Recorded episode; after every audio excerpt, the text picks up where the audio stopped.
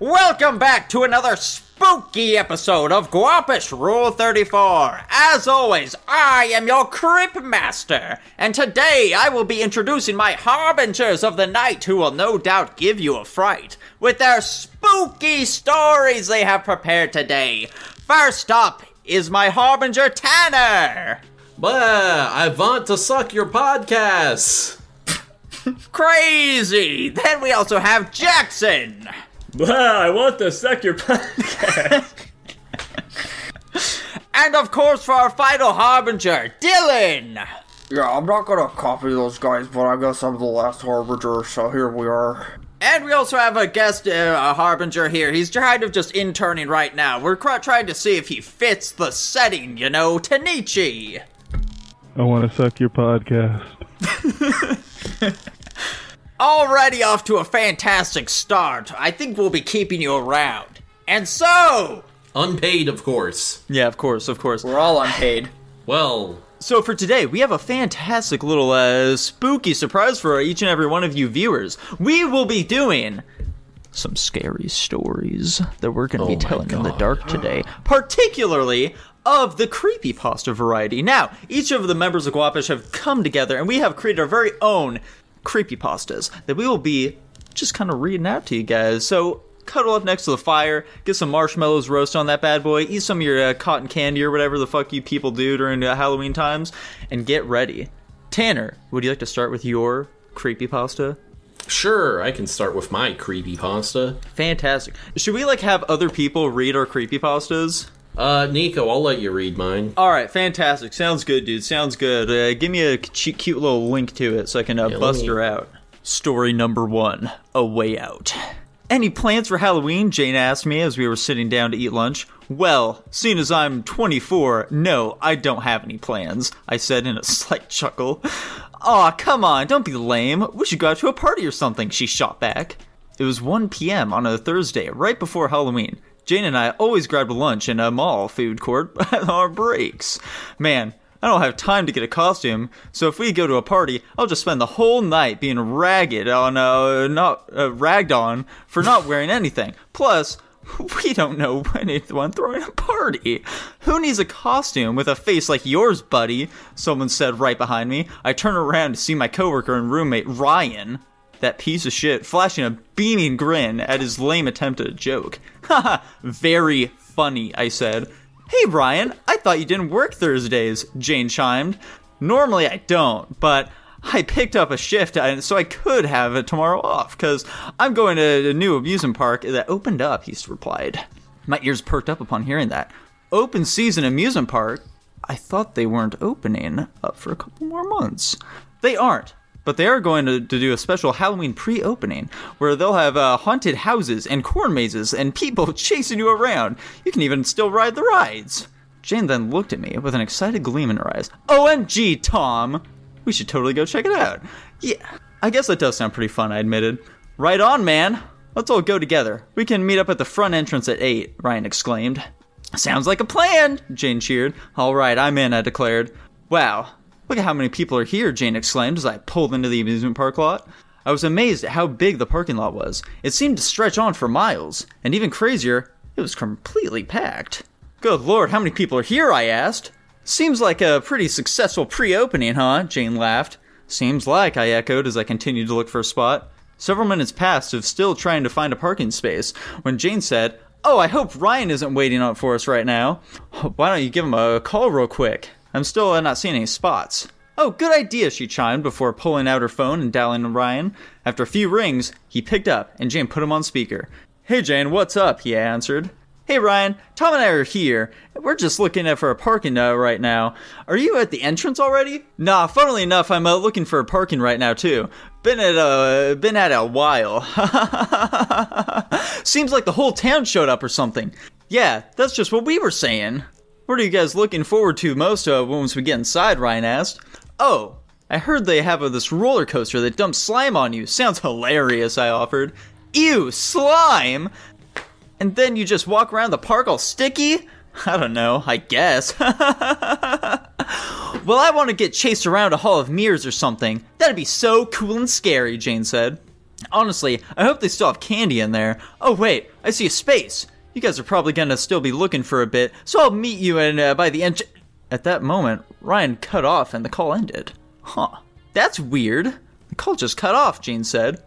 Probably just the signal. We are a bit in the boonies out here, I replied. Yeah, true, she said before putting her phone away. We drove around for about five more minutes, making idle conversation before falling silent and driving on for a while longer. It was so strange. There were aisles in the in the lot, and we could uh, see the park, but it never seemed to get any closer. While she was staring out at the window, Jane suddenly said, "Hey, you know what I just noticed?" Hmm. No, what? I haven't seen anyone out here. What do you mean? I mean, I haven't seen any people. Like, yeah, there's cars here, but where are the drivers walking to the entrance? I haven't seen anyone since we pulled into the lot. Eh, well, we have been driving a while and talking the whole time. We probably just haven't noticed them. Yeah, maybe, Jane sighed. We drove on, but now with the unnerving realization that we couldn't see any people, after several minutes I broke the silence. Want to try ringing Ryan real quick? Yeah, sure, she said before taking out her phone. The phone began dialing. It rang for about 60 seconds before it said the device you are calling could not be found. Please make sure you have the correct number and try again. Click. Hmm, that's odd. Could be the signal out here, I said. Yeah, maybe. IDK. Honestly, Tom, I'm getting tired of looking. Could we start making our way towards the exit? If we spot a space on the way, we'll just uh, take the. But otherwise, I kind of want to just go home. Uh, yeah, sure, that's fine. Hey, how about if we don't find a space, we go back to my place and watch a scary movie? I'd been meaning to try asking Jane out. Oh, yeah, that'd be perfect, she exclaimed. Slightly smiling to myself, I started keeping an eye on a spot to turn around.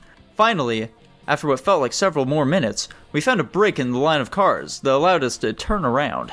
Once we were facing the other way, I quickly pressed on the brake. Hey, what's wrong? Jane asked.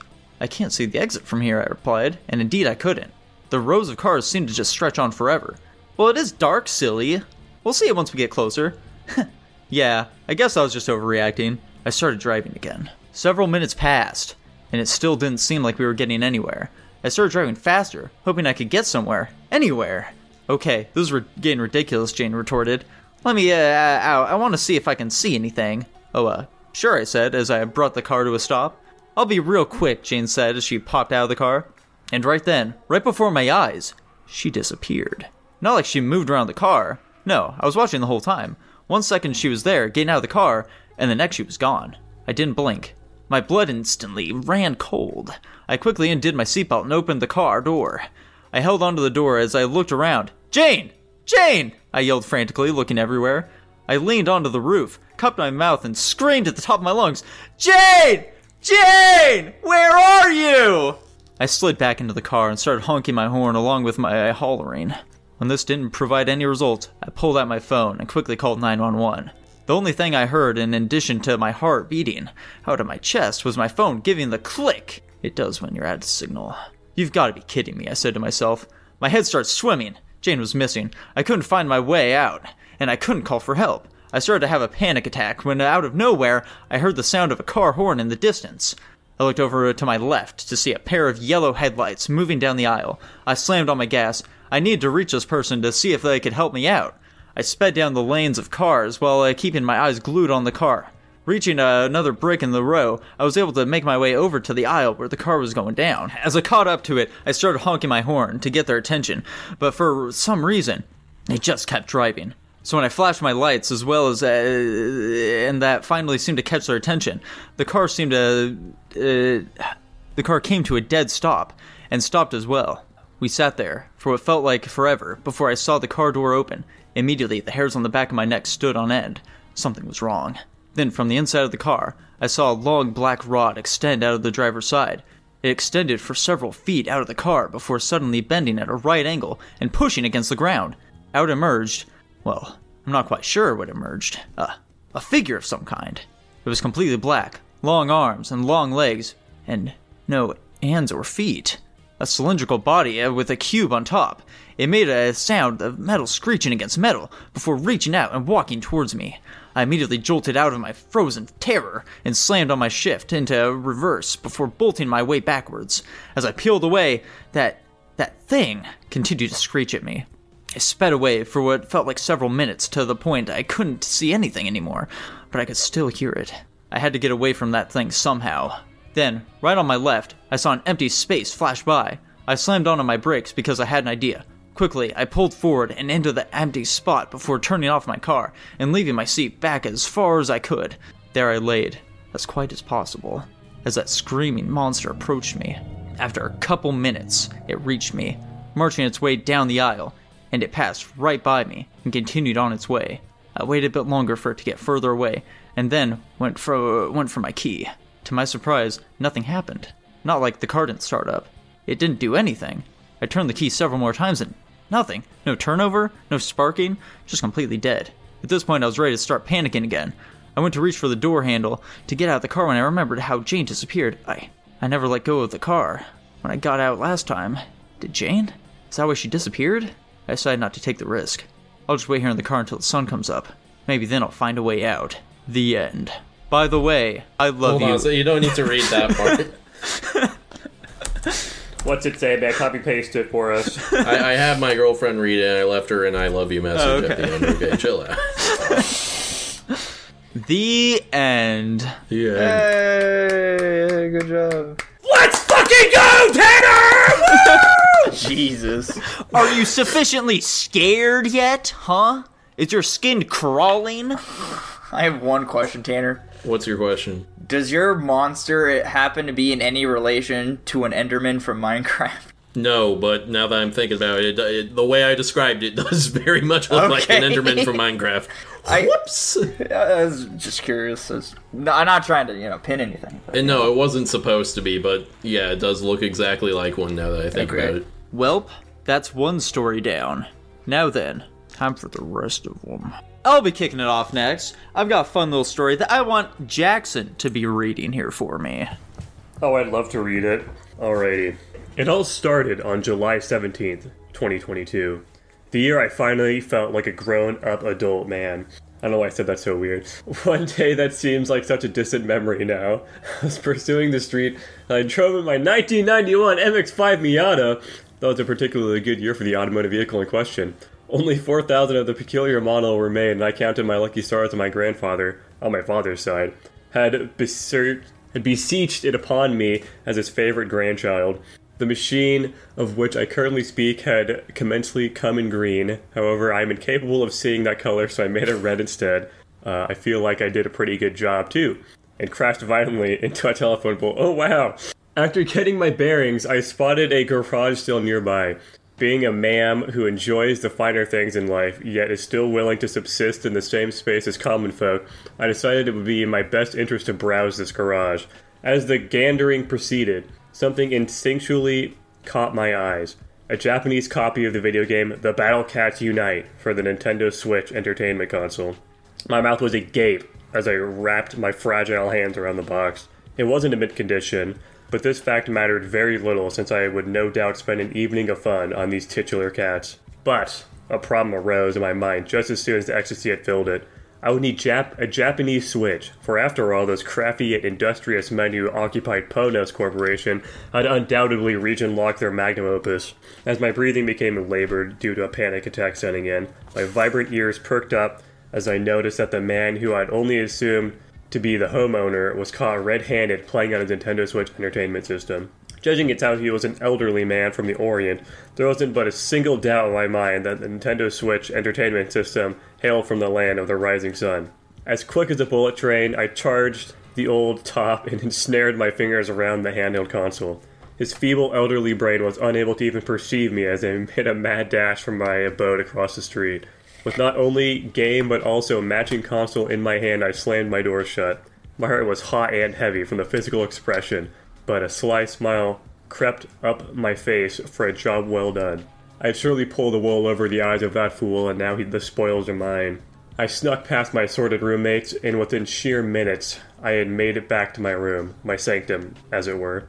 With a couple of head to my dear cats, one of which is Bolognese and the other of Uck, unknown or oranges, I collapsed upon my bed, readying my heart for the thrills I would soon be experiencing. I, ins- I inserted the BC shorted version of the Battle Cats Unite cartridge into the Nintendo Switch Entertainment Console. My finger quivered with delight as I turned the console on, and shortly after doing so, I was I was clapping my hands with pure jubilation as my friends, the Battle Cats, greeted my on the title screen. I gotta fucking zoom in. These spelling errors are really throwing my mind asunder here. Uh, I noticed there was already a save file on the cartridge. The person who had previously owned this copy had named themselves Sad Satan. Perhaps my eyebrow had become slightly raised by this, but I merely deleted their file and created one of my own. Strangely, after deleting that dastardly save file, I could have sworn I heard some faint screaming mixed in with the background music, BGM. I was, of course, unperturbed, for I had dodges, doges to defeat. My malformed toes curled in the greatest excitement I've experienced in 12 years. The enemies of the cat army didn't stand a chance against me. Did this game really think I'm not good? I recall saying out loud. After hours of endless joy and only minor hiccups, I soon found myself to Thailand, in an infamously nefarious stage, as you may know. It was plain as day that to overcome such an obstacle, I would need some reinforcements. As I went to upgrade my cats, I filled my mouth with a generous handful of jelly beans, of the Harry Potter magic beans variety, which I purchased from Amazon.com. Before I could go to the upgrade screen, I noticed that the game notified me of a cat ticket being in my clutches. This brought some delight to me, as I went to claim my prize.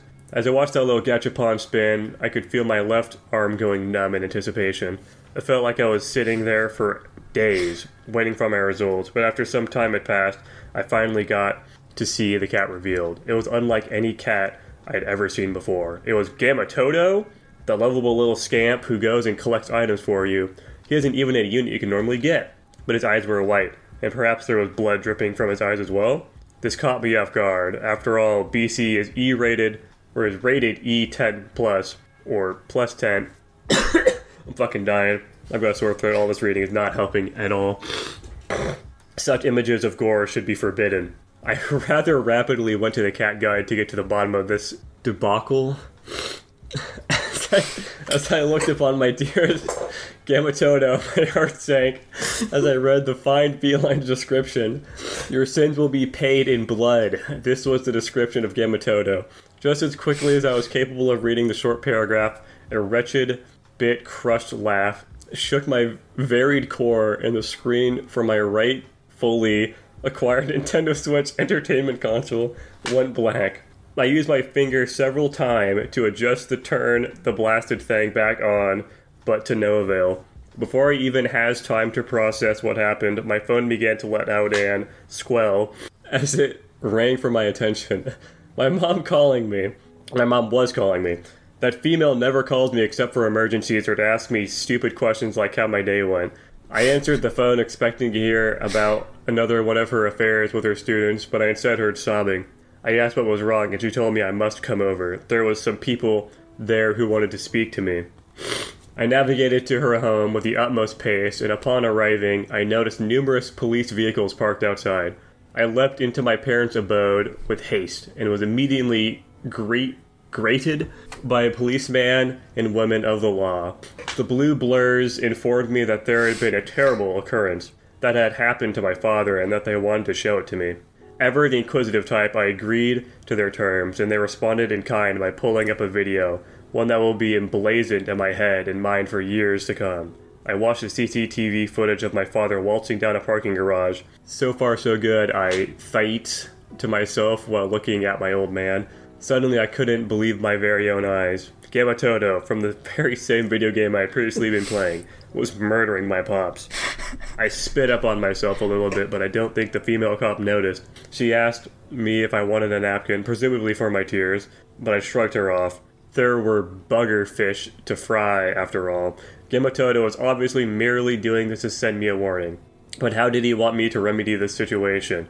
I ate a few of my father's Dippin' Dots, the ice cream of the future, to calm my nerves. Besides, he wouldn't need them where he's going. This whole situation was very scary. I was so scared and almost creeped out. A supernatural Ben was haunting me for Christ. I'm an atheist's sake.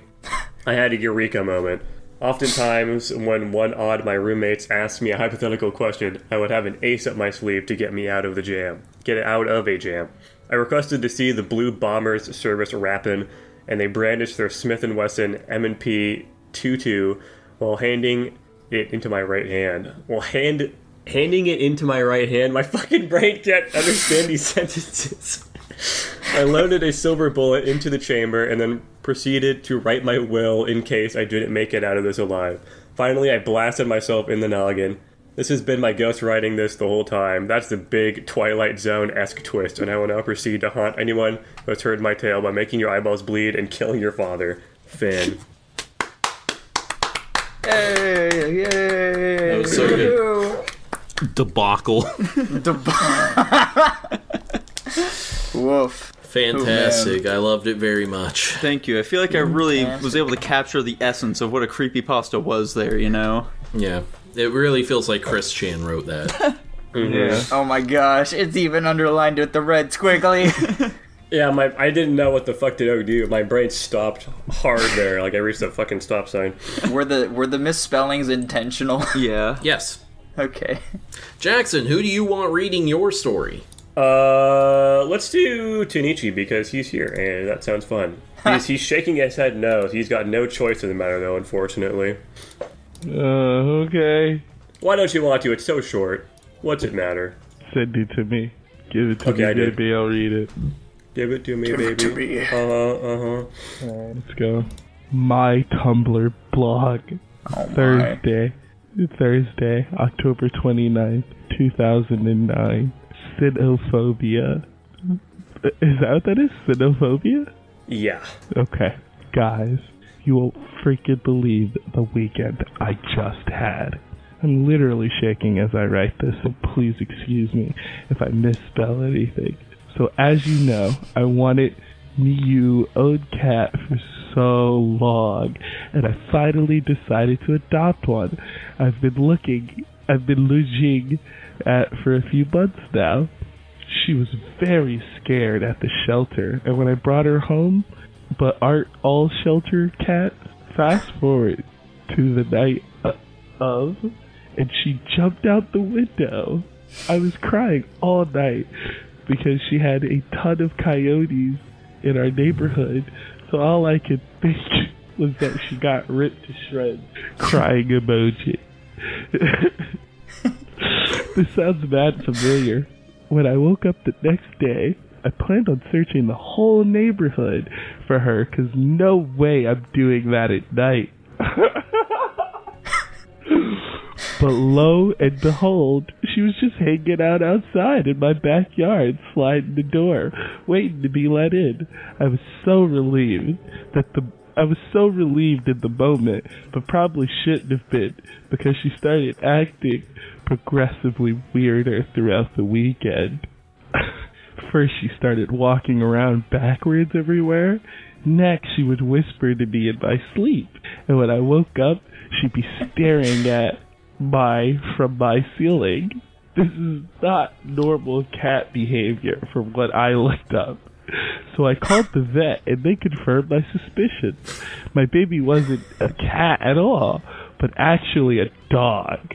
I am deadly afraid of dogs, and ever since one bit me up bunch as kid, so I immediately smashed its head with a hammer while it wasn't suspecting it.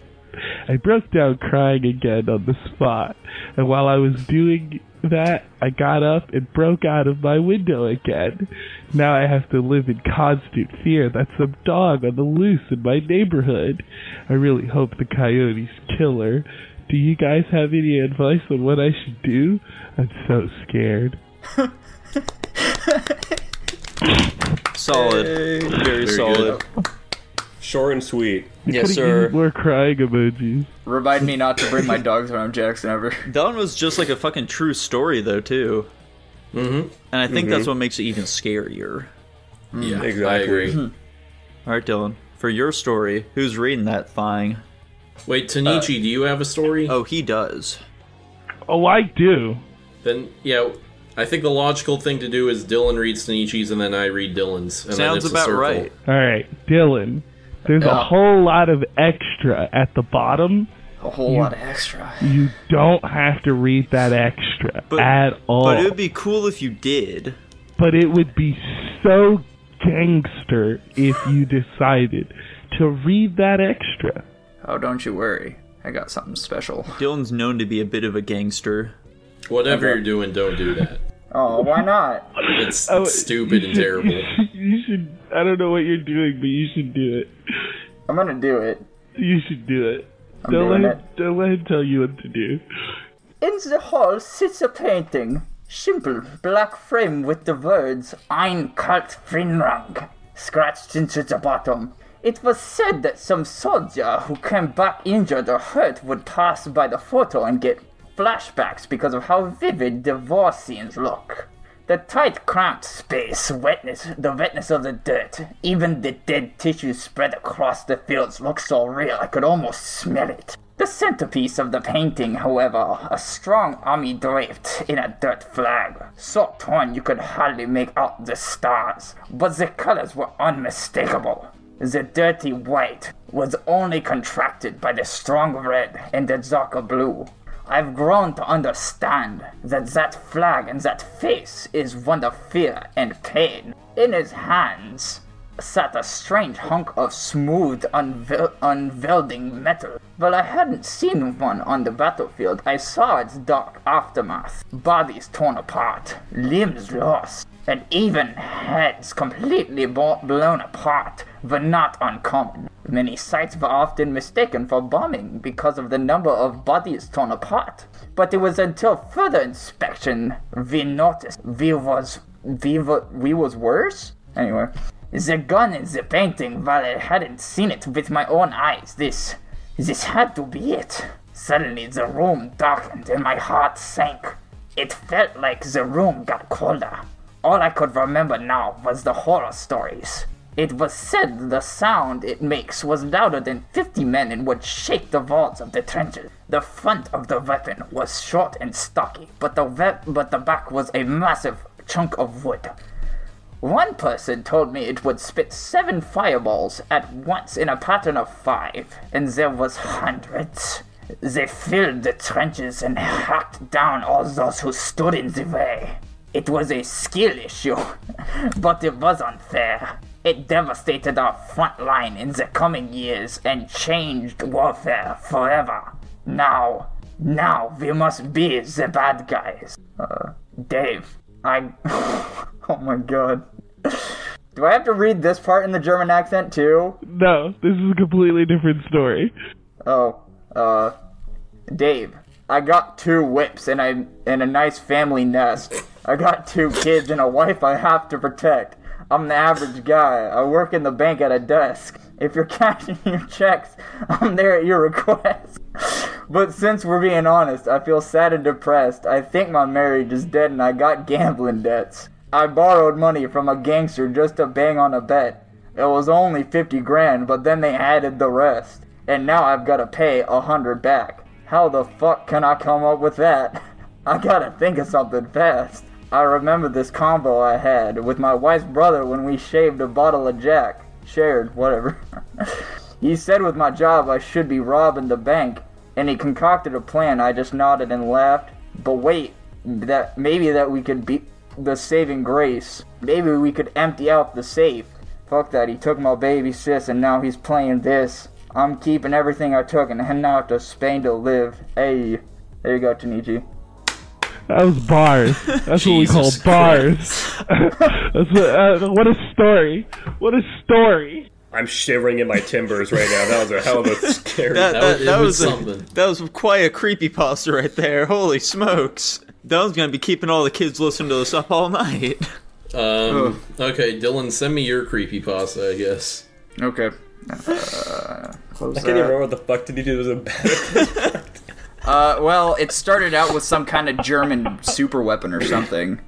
Uh, The creature. No, it, it, was, it wasn't a German super weapon. It was the, a German's perspective of the Americans introducing the trench shotgun to warfare. ah, Oh, okay. that was a pretty scary time, wasn't it? For the Germans. Uh, yeah. Dude, the trench gun was like pretty sweet in World at War though. I was a big fan of that thing. World.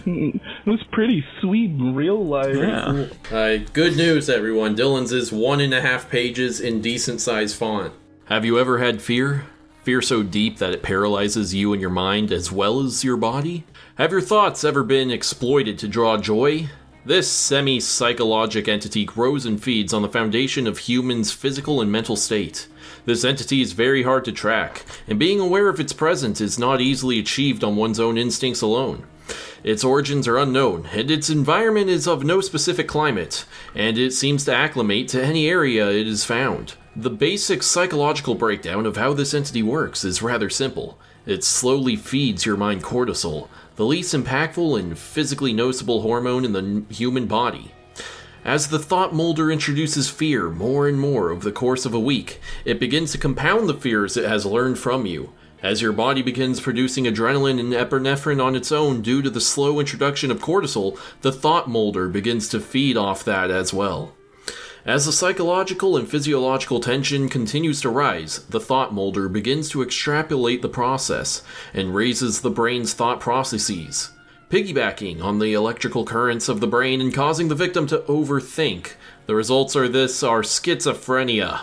The forms of paranoia vary from person to person, but prolonged exposure to the thought molder can cause extreme onset paranoia, OEP. Victims of OEP are left at the least are left at the least with a trip. Oh, okay, I see. are left at the least with a trip to the psych ward. However, the unlucky ones are slaves to their own minds, unable to control their own thoughts, their fears, what they see or hear. These victims become hostile, irritable, and violent, often lashing out in their own form of self defense. The ones that continue along this path eventually become willing transmitters and physical embodiments of thought molders. These victims often end up killing multiple people before being detained or killed themselves. There is no physical difference between and regular human and a OEP zombie. Left completely unchecked, it has the potential to rule the human race. The end. But what if it were a monkey? That's scary as fuck. The monkey. The monkey. Oh, the monkey! How I love him so. Well, there you have it, boys. Do we choose who the winner is now? Oh, uh, I, I didn't think we were gonna be wasn't it like. a challenge? I, yeah, I don't think it was meant to be a challenge. Dylan won. Oh. Wait, like for my reading or for my writing? Both. Oh, okay. The writing, I'd say. but- You did. You did such good reading, man. I, I don't. I don't think that we ranked the previous challenge. Yeah, we did. Did We we? voted on whose was the best. Oh, like the short story? Yeah, yeah, yeah. Uh, yeah, I think we did do that one. Did we? we? did Okay. rate who's. Yeah, we did. I think so. Sure, we can rank these two. Why not? Uh, we don't have to rank them. I, I, we just, all we did last time was we just said vote for one that you think was the, your Oh, be- yeah, the yeah, best yeah, we or your did do that. favorite. Okay, but yeah. don't vote for your own. Yeah. Yeah. Okay, we can do that again. Sure, why not? Okay. Yeah. I'm voting for Jackson's. I'm voting for Tanner's. Uh, I. I'll vote for Dylan's. Let's go. I'll vote for Tanichi's. Oh man, I'll vote for Dylan's. There we go. I think that means that It's Dylan's just that wins. easy. Congrats, Dylan. Let's go. You won the creepy pasta challenge. Oh, His this is pasta was the bullshit. No one creepiest. voted for mine. I put so much heart and soul into that. Listen, man, I, I was trying to bring it full circle. I was trying to make sure everybody got at least one vote. Dude, you've mentioned the fucking Gamatoto thing before. you like you mentioned it like a hypothetical, I think, to me. Yeah, I definitely I have. was trying to find I was trying to find the like the breaks in your script because I was I knew what you were going for, Tanichi, so I was like, where does the rhyme start and end? And it was it took me a second sometimes. Womp womp. Fine. It it was um, what it was was uh, originally a song uh, that I just cut Oh. up You didn't. super. yeah. You didn't catch on to that at any point, Dylan. Uh, what that it was a song? Yeah, Yeah. I, I definitely it was. Well, I when I hear a rap song, it often tells a story, so they're they're they're the same in my mind. Okay. All right. Did you? Okay. What do you mean by they're the same in your mind, Dylan? Did you? Did you think Tanichi wrote that then?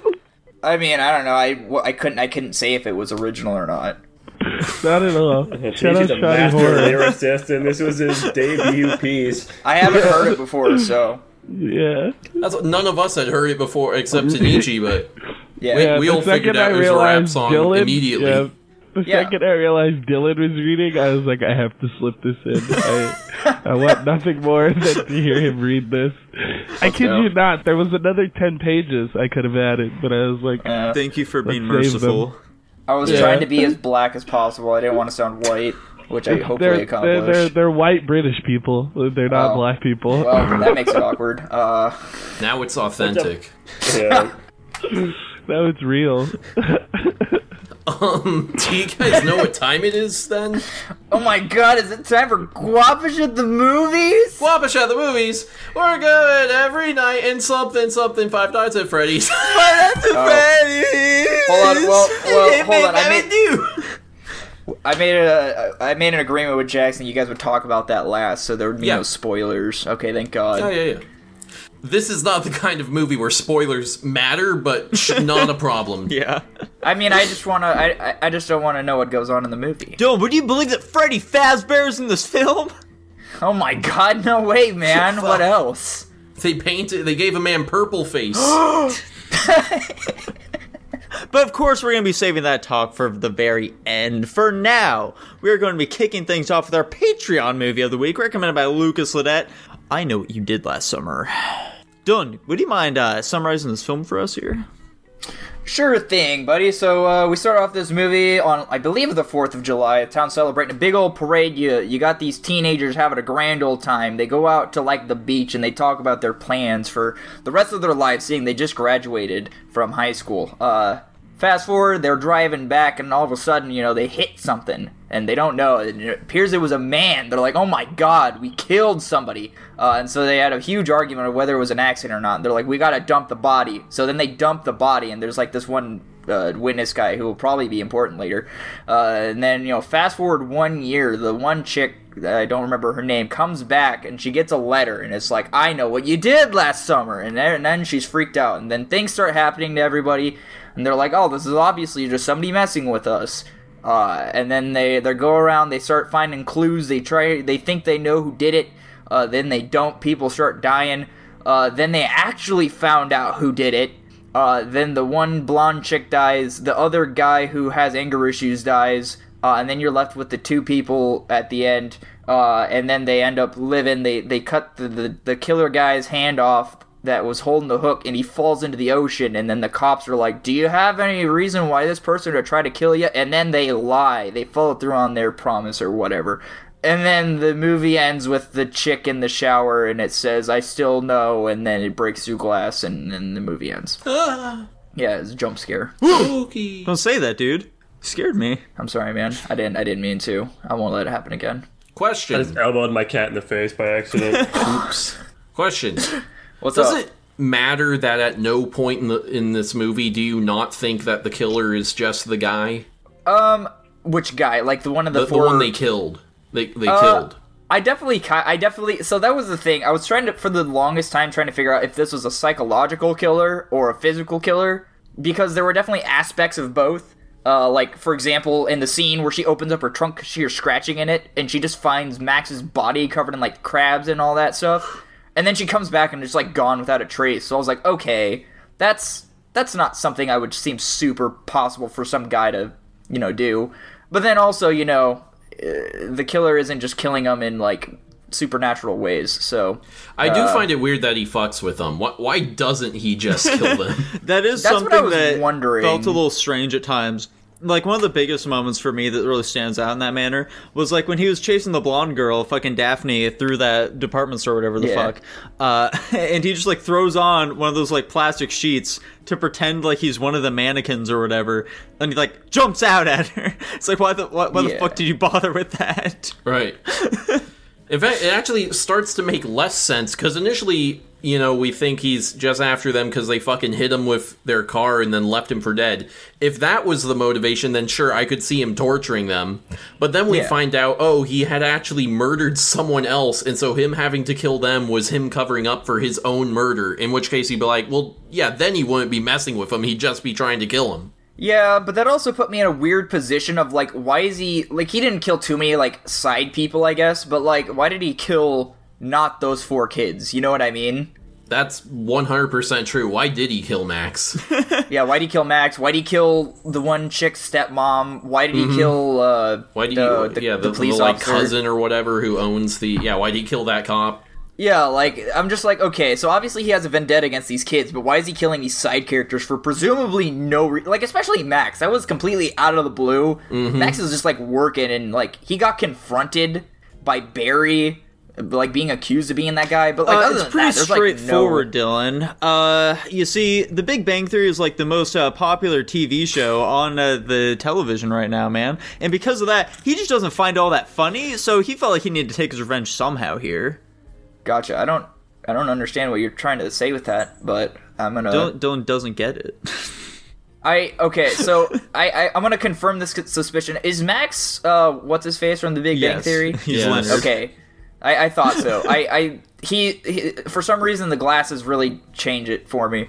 Uh, on top of that, how long did it take you to realize that the one dude was Fred from Scooby Doo and the, the one chick was Daphne from Scooby Doo? Fred from Scooby Doo was in this. Yeah, that was Yeah, we, Ray. we discovered Daphne. I don't think we ever had the realization that he was Fred. Is it yeah, Fred? like- It is, It is Fred. Fred, So yeah. I I, I I recognized almost immediately that Ray was Fred from Scooby Doo, uh, mostly because of the voice, and then I like matched his face. Uh, and then Daphne, it took me about almost half the movie. I was like, "There's no way that both of them are in this movie," but it turns out they were. yeah, it's pretty late was into us cool. realizing that that was Daphne. Yeah, it's you know crazy stuff, but um, Now, obviously, this Yeah. film takes a lot of inspiration from like fucking Scream, you know, where there's like a slasher movie that's definitely like you know it's a bit more of a mystery as well, though. Okay, there there are all these. Oh, we got to figure who the killer is. Like who who who's going out there doing all this stuff? I know what you did last summer. Who could it be? And they throw out all these red herrings and stuff like that, which I personally think were fairly successful because, eh, like, yeah, it could it could there are a lot of people it could be Tanner. Like it could be the one dude. It could be Fred from Scooby Doo. We don't know. He's barely been in this movie. He talked about how his dad used to be a fisherman. He's now a fisherman. Who knows? It's all crazy, man. Why would he kill everyone? Uh, we we don't know. But yeah, ultimately, it does just end up being that fucking dude, and we get a really fucking goofy scene of them on the boat. as he tries to murder them. And who boy, that gal, she can scream for sure, guys. She's a scream queen, absolutely. Like she's got some fucking pipes on her. But also, she that's all she does during that last scene. She's just screaming her head off, sometimes to the detriment of the man who's trying to save her. I was gonna say, doesn't she get two people killed?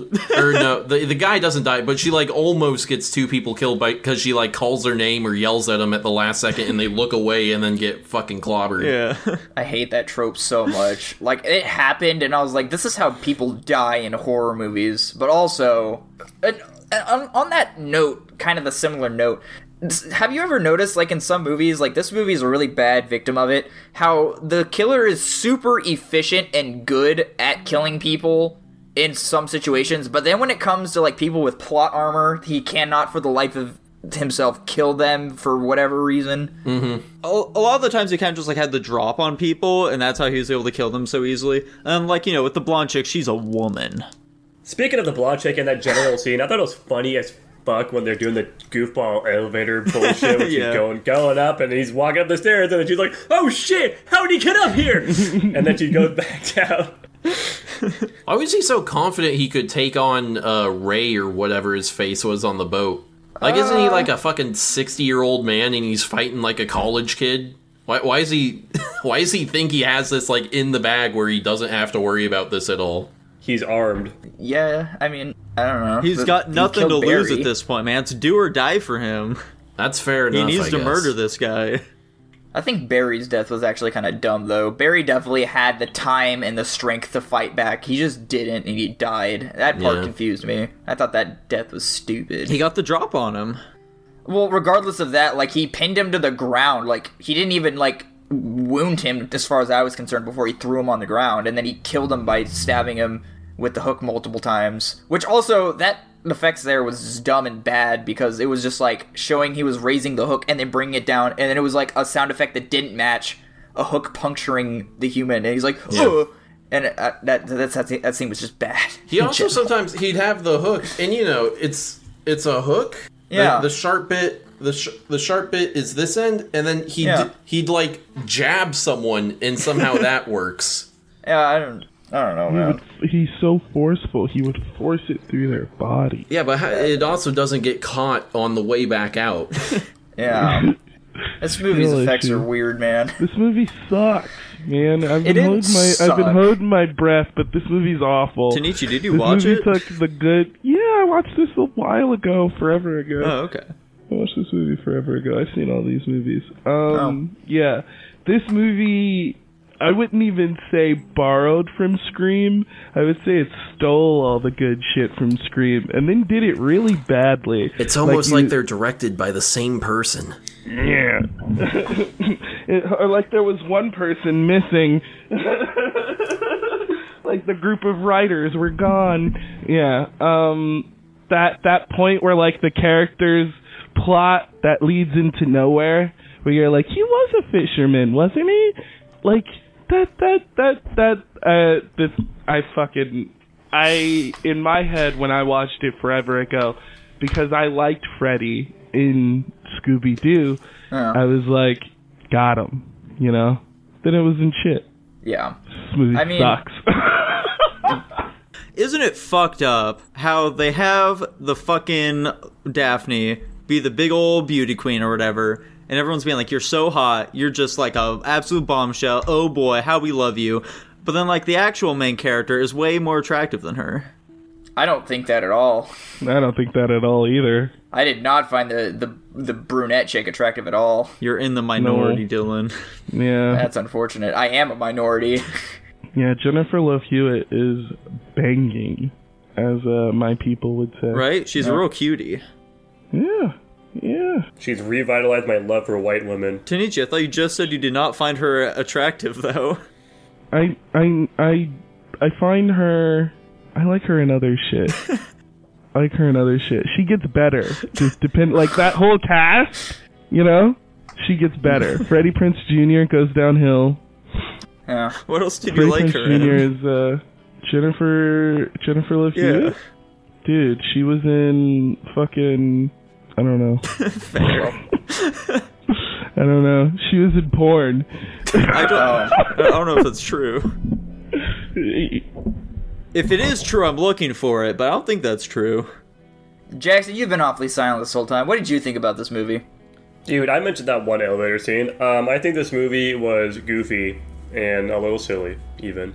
Yeah. I can't I can't remember her character's name, but she was in some she was in a TV show, that really bad one, or that it was good at the start. Like the first three seasons were good. Criminal Minds. Oh. She replaced I forgot her character's name. I'm just gonna Google it. Dylan, what are you going to be ranking this movie this week? Okay, give me a second. Get it. Yeah, she played Kate. Uh, I am gonna give I Know What You Did Last Summer an A minus. I'm gonna give it an A. What the? Jesus Christ, Jackson, what are you giving this movie? Uh, I'm giving this one a fucking C minus. That's more along the lines of what I was thinking. Yeah, I'm giving. not a fucking crazy person. What right? the fuck? Like, oh my A's, god. huh? Yeah, I I I'm gonna be generous and give it a C. The Motherfuckers like movies. What can they say? I, Yeah, I I guess- thought it was better than any of the other slashers we've seen. You thought this one was better than fucking House of Wax? Mm, oh wait, I didn't even consider my Yes. ratings. What? Hold Yeah, a I'd say You so. thought it was better than House of Wax? I might have I might have messed up here. Hold on a second. House, I think House of Wax is many, many tiers above this one. I think it is the mystery way better. The fucking whole set design's way better. I think the acting is kind of mid in both movies. So I don't. Really Let really me put it this way: I think them. House of Wax is more entertaining. Oh, I put House of Wax at a B minus. That's unfortunate. So you'll you'll watch a movie even though it's not entertaining I mean, yeah, there are plenty of for movies. the that- sake. I mean, I, I I guess not necessarily like not entertaining, So but like even, even even if the movie succeeds at being a movie, it it it Sophie's gets a- Choice. a- you know what I mean? Tanner, we didn't rate Sophie's Choice that good. We all gave Yeah, it we a like C. all give it C. yeah, we all gave it a C. It was an average movie. Yeah, but I think if you're uh, the kind of person who's into that kind of movie, uh, you'd really like it and think it's really good. That's a that's a fucking dumb argument when you're the one giving your rating. You guys Whatever. watched the Babadook Yeah, and did. and fucking uh, the, the the the the witches, and you think that this is somewhere near those two? Uh, the Vivitch uh, kind of sucks. That movie was actually very good. Unlike this movie, I'm giving it a C. Kinda decent. that's fine. We don't Yeah. have to agree on movie ratings. It's all subjective anyway. That's the whole Alright, point where are of we this landing? segment. Um, dude, I don't know. Let me see. Uh, that puts us at a fucking uh, B. Oh. Whoa. There's no fucking way this movie's anywhere near better than some of the other things. This wow. Now you understand the frustration of Guapish at the movies. You go through and like see my movie tier list. You're gonna be I blown like away. I like I like just the fact that my name is gonna be on this and like this is gonna get if a it B. is. Wait, are we including Tanichi's Yeah, rating? un- unfortunately, Tanichi, your name will not be on the website because you have to watch the movies this week. Okay, Yeah. I'm fine with that. Just that's- based off you rule. guys' opinion that this this movie gets a B. Yeah, you don't I want don't to get want part of this. near this fucking list. I, I'm afraid of what you guys are gonna rank World War Z. Tanichi, what would you rate this movie just for perspective? He perspective? just said a here? C. B. Yeah. C? B. Well, then and I'm C, being you're with- generous. You're with you're with Nico and Jackson. Doesn't that satisfy you enough? Not at all. I want to Yeah, drop but- it to a fucking C minus, knowing that it gets an overall fucking B. This movie sucks. Yeah, we're, we're three out of five on the low end of C here, guys. I think we're in the right. You guys were wrong. Anyway, Fucking Listen, we could bring in some of our own experts, but anyway, what's the next movie? um, that is Nico's pick, The Descent. Ooh. The Descent. Now, boys, The Descent is a film about women, okay? Women finding their womanhood. Gross! Right? The worst part, they're British as well. I'm sorry, I didn't know that going into this one. So, The Descent is about a lady, okay? She's she's a blonde woman, and she gets into a car accident with her husband, and he unfortunately dies, okay? It's very sad. It's very traumatic for her. She starts uh, hallucinating a little bit, because, like, you know, it, it was a horrific event for her, man. It was a horrific event. And so her girls uh, decide, you know what, we're gonna have a little girls' trip, help you forget about all that kind of stuff. Oh, we enjoy like you know getting exhilarated and shit like that. So we're gonna go and we're gonna explore a cave. Okay, we're gonna explore a cave. And so initially they were gonna be exploring this one cave, but one of her friends, Juno, or is it Jane? I don't remember. It starts with a J. She decides, hey. Uh, unbeknownst to them, I'm gonna have us go into an unexplored cave. That'll be crazy. That's where the excitement is. Shh, don't tell them though. Don't tell them. And in doing so, it really fucks them up, okay? Because this cave is dangerous, and they were just not fucking prepared for this shit. So pretty quickly, uh, their way out collapses, and they now need to just keep traveling deeper and deeper into the cave so that they can figure out how to the hell to get out of this place. And it's pretty daring spooky. And as time goes on, they realize that they're they're not the only ones in this cave, guys. They're not the only ones in here. Yeah, so apparently some old humans ended up being in this cave, and they evolved into some uh, strange cave dweller creatures, and now they're ravenous for these fine young women, and they start fucking devouring them. Uh, They just start getting picked off pretty quick. Okay, they, they, these women really don't fucking stand a chance. However, over time, they start to figure out, hey, we can fucking beat these guys, okay? Me and Jane here, we got this. Easy peasy. And they start fucking taking these guys out. However, in all the commotion, Jane ends up killing one of the other people. And oh boy, that's no good. And so she runs off. Uh, our main girl, she ends up finding that girl and she's like, Jane killed me. She doesn't actually speak, but she gets the message. And so she goes over, she murders Jane, she finds a way out, and she gets out of the cave. Or does she? The end. The end. This is just an overall better movie than The Cave. I'm very happy to hear that, Dylan. Yeah, I, I made that I made that connection very early on in the movie. I was like, surely, because I've heard of this movie, because I think it's like in recommended. Like if you've watched The Cave, it recommends The Descent, and I've I think heard this it. movie came out the exact same year. Yeah, as they The came out the same well. year. Yeah, so people are always like, yeah, just like The Descent is just a better version of The Cave. Uh, and I have, I, I will agree with that statement. However, I still have my gripes with this movie. I'll agree So- with that statement I made. Yeah, I think this Hey, movie know. was pretty dang good. So like even uh, like before the fucking monsters show up, we get like uh, this really oppressive atmosphere in the cave, okay? Because uh hot take, caves are fucking scary as is, okay? And them just like fucking uh, navigating this cave is pretty terrifying. Like when that one girl gets stuck, the the way they fucking frame the, this area it's like so fucking tight, okay? And so you just really get really fucking claustrophobic. And it's really dark. You can barely see anything. She, she's just stuck, dude. It's really intense. Like you know, I, like I was having trouble breathing during that whole part. And then when they finally got free, whoo boy, I was finally able to uh, start inhaling a bunch. There's also like a lot of emotional context like behind that scene and like the descent within the cave itself is like insane considering the girls were like openly infighting, and as you mentioned, I love this movie. I love this fucking movie. Uh, they were infighting the whole time. Like the the the descent in the cave was supposed to be for one girl, and then she got stuck, and she was depending on the group, and so and they didn't really they couldn't leave her. You know, like the whole emotion, the whole emotion of like the act of descending into the cave, you guys have to be like on the same page. You have to be a team.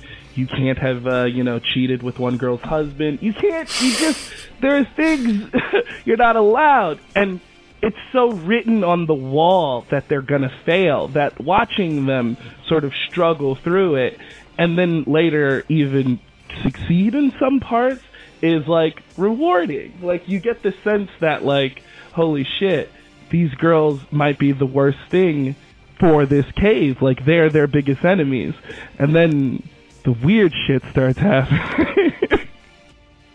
the, the the skulls and creatures start coming out of nowhere. One thing I really like about this movie is that like you don't get like get introduced to, to like these creatures until like fucking halfway through. However, Yeah. if you're like observant, you'll see them like every now and then throughout the film as well. Like I know that I saw them at one point. Tanner saw them at a like, totally different point, and they were like we just didn't see like each other's sections either. Like you know, you start to get the inkling of like oh. Uh, they're not alone in here, are they? Yeah, Which I think is really um, cool.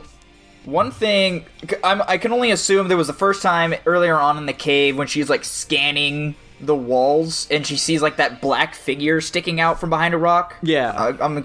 I don't know That's which the one, one you I saw. So that's the one you saw, and I was like, okay, that's something. But also, this woman is psychologically deranged, so I don't know if that's a thing. Um, and then yeah, then there's like the other time when like that one Holly chick like just decided like oh there's daylight and falls down a hole and breaks her leg. Uh, and then she like hears a noise, which is also weird because it's children laughter, which also just plays into the psychological warfare of this movie. Uh, and then ends up finding like the white pasty figure, and I was like, okay, more confirmation, but also nobody else has seen them. Still psychological warfare on the audience right now, so there's no way to know if these are actually things that are gonna kill them. Uh, Honestly, I kind of, and this is going to be shocking considering uh, wh- what I was saying while we were watching the movie. I wish they leaned more into the psychological side and it didn't just turn into like an action movie, basically with monsters at the end. I thought. I thought it started getting silly and honestly kind of bad when we started doing that shit, where they were just literally fighting these things with their pickaxes and shit. Uh, I think it would have been better if they did like uh, did like an alien where there's only one of them and it's really evasive or Yeah, I something mean- like I mean, that. I'm super with Tanner on this one too. I was gonna say I really enjoyed the first third of this movie. Um, a lot of the setup, mostly just like them going through the cage. And There's definitely some other parts in it. Um, maybe even like the first half of the movie, I enjoyed a lot. Um, but once the monsters really started getting involved, it really took quite a bit of a nosedive for me.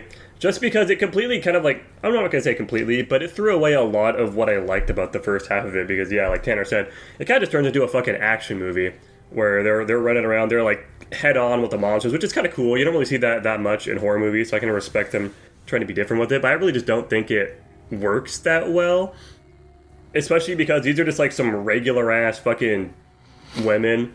No offense, um, and suddenly now they're fucking fighting off hordes of these fucking hellspawn in this cave. Huh? Well, a, lo- a lot of it was a lot. Of, yeah, a lot of it had to do with like trauma. Yeah, it was really only two of them doing the most damage. Yeah, the rest of them immediately got murdered. Yeah, Yeah, one of them was Juno, who was like supposed to be this strong figure, but really was like weak as fuck, like your stereotypical. Like it was like, and I maybe I didn't see it like that, but I I saw it more as like there was a little bit of psychological shit going on because they were definitely fucking superheroes, and she wasn't. No one was acting like they were watching their friends die, really, because like it it, it sure it's hard to distract you know.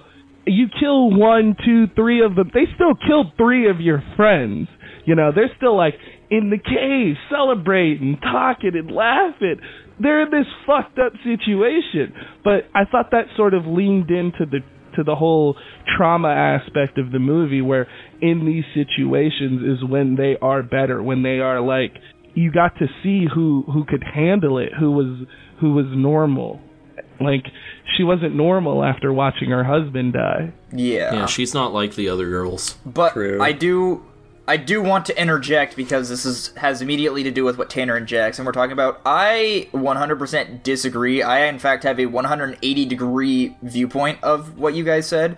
Whereas I thought the first third of the movie was kind of meh uh, due to just bad CGI in general. What do you mean bad Uh, CGI? Where? Dude, that cave, so fucking fake. No, there were I, That part I'd where they to- What are were climbing on the rocks, you could so see the wires. The Yeah, bats. the bats are The the bats bats were bad. the bats uh, did look yeah. bad. let me. s- I'm trying to. Let me see if I can describe this scene. Have you guys remember? It was like the part where they got to the the first big opening. Not like when they descended, like after they crawled through the thing, and then the big opening. There was like that part where there's there was the one lady who's standing, and she's like real, obviously, but like everything behind her just looks like green screen backdrop, and you can tell like 100 percent like that. I don't know, like the the CGI in my opinion in this movie was bad. Like the green screen or whatever you want to call it, you could it was not it was not fitting. I think um, I know what he's talking about, but I kinda disagree. I have no idea what he's talking about. So I'll, I'll see they if mo- I can find snippets. He's but when they're in the first like big chamber, they do like and they throw way a s- flare.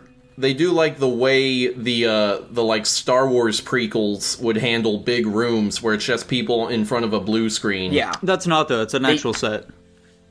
Oh, if it was an actual set, then it did not look real. I thought it looked all. very real. I thought the entire area did look like a whole ass cave the entire time. If I, I'll, I'll go back, I'll scrub back through the movie and screenshot and show you what I'm talking about. But it did not look real to me. There were, there were a I, couple. I'd believe either of you guys, but I don't think it looked bad. So Yeah, I was, Um, gonna, I was gonna say I thought the set was probably one of the better parts of the movie for me. It all looked No. just it looked like a fucking real ass cave. yeah. No, no, no. Yeah, like I think there there are definitely like the parts in this where there's actually like cave environment. The environmental tone or whatever you want to call it was very well set up. I liked the way that they used uh, not going to get nerdy. I just like the way they set up the environment. I thought it was very good. I thought the movie picked up when they introduced the threat because that's what I was waiting for the entire movie cuz I wanted to confirm my suspicions. I was like, "All right, this movie's either a psychological horror and like these people are just going to die by natural cave happenings where like they fall off a cliff or they get Eve crushed. in- happenings. yeah, they get they they they get crushed in some rocks, you know, something. They hit their head, whatever.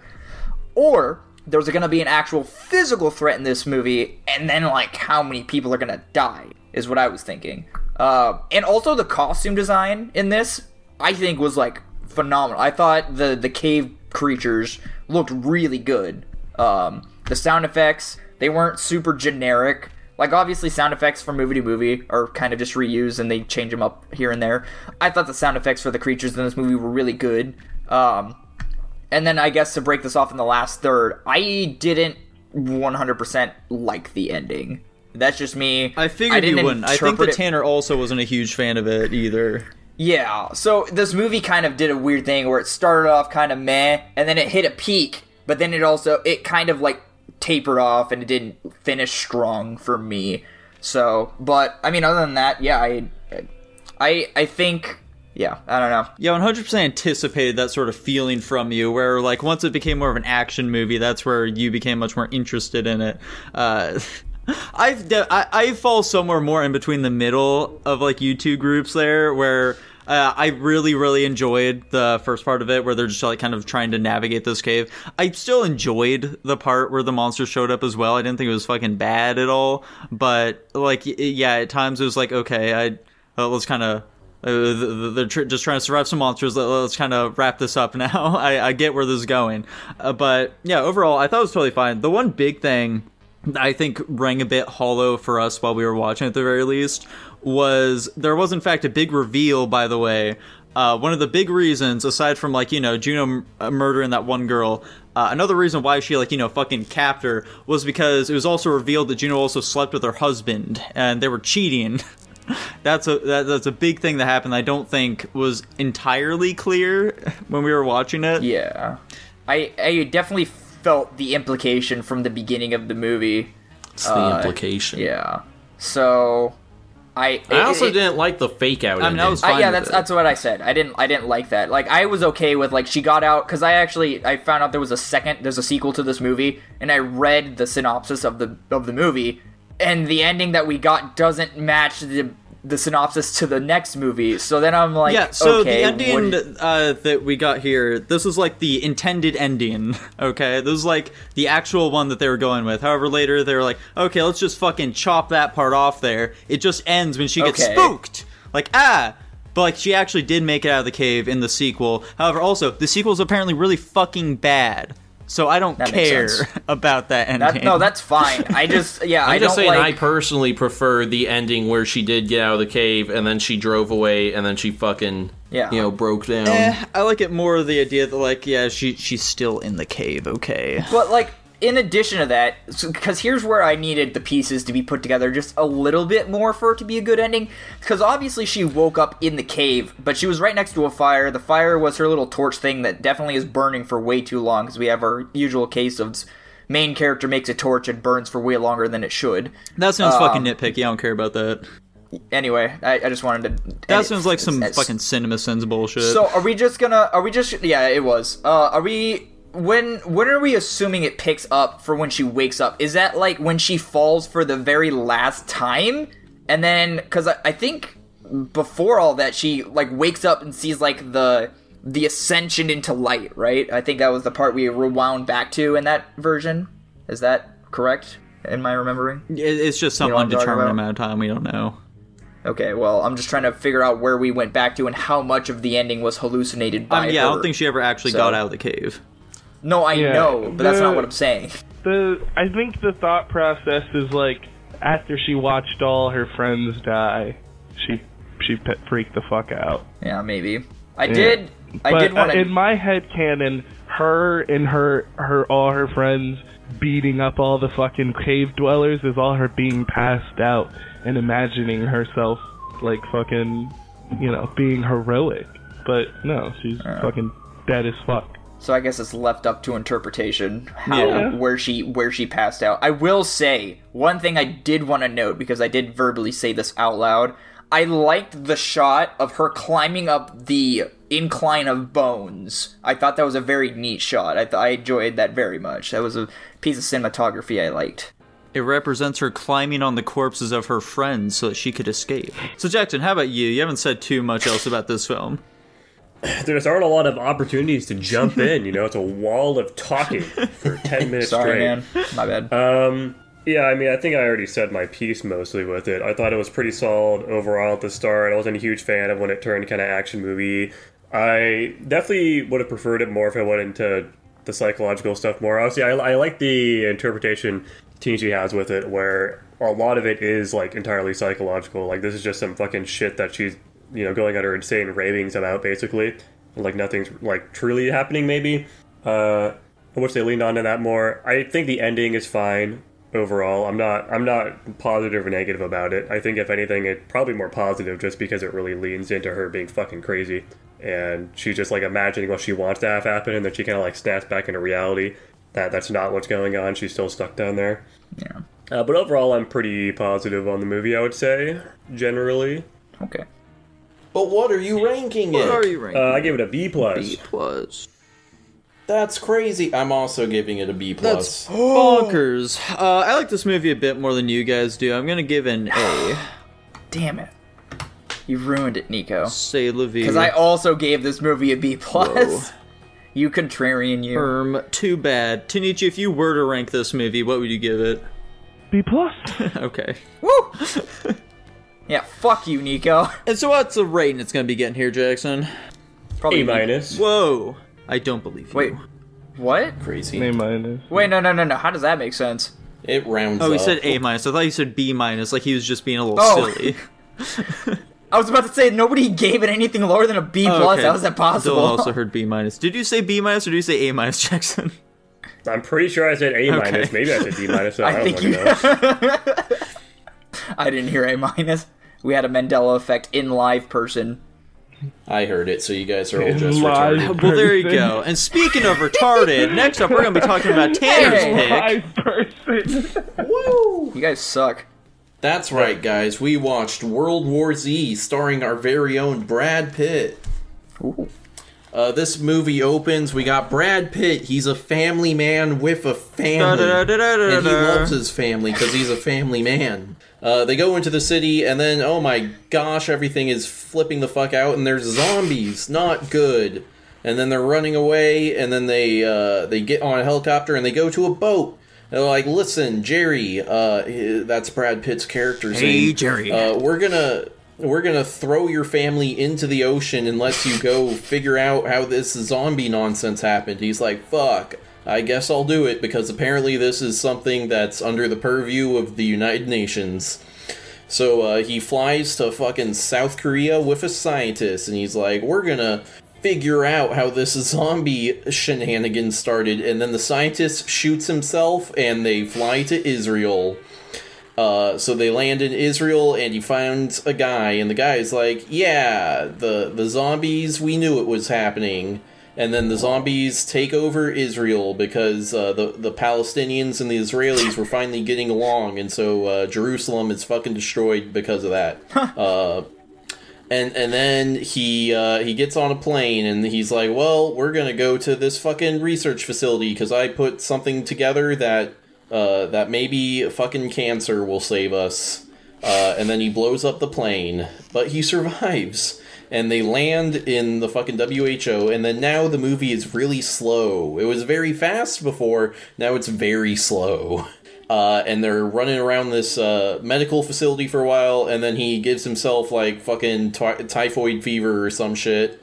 Uh, and the zombies no longer look at him, and he drinks a Pepsi, and the movie ends. The end. All right, so important question right off the bat here. Tanichi, are you pro Israel or Palestine? Dude, shout out America. Yeah, I like this guy. I like this guy. Here we go. Who whoever's left.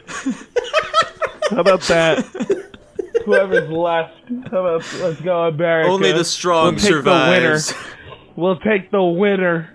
I like that one. That's a good Yeah. answer. So this movie, guys, this movie, World War Uh-huh. Z. This movie's pretty quick now, ain't it? They really get off to the races immediately. They they don't fucking They sure they do. don't tease you. They don't like tickle the gooch at all. They they're just like, hey, you like zombies?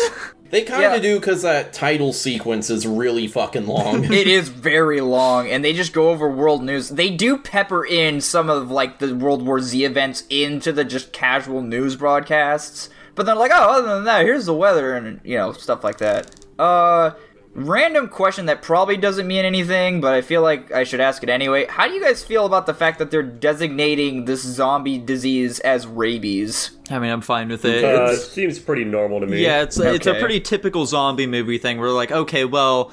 These can't like actually be the living dead, right? we, we, we can't make this like some weird magic thing. It has to be like some.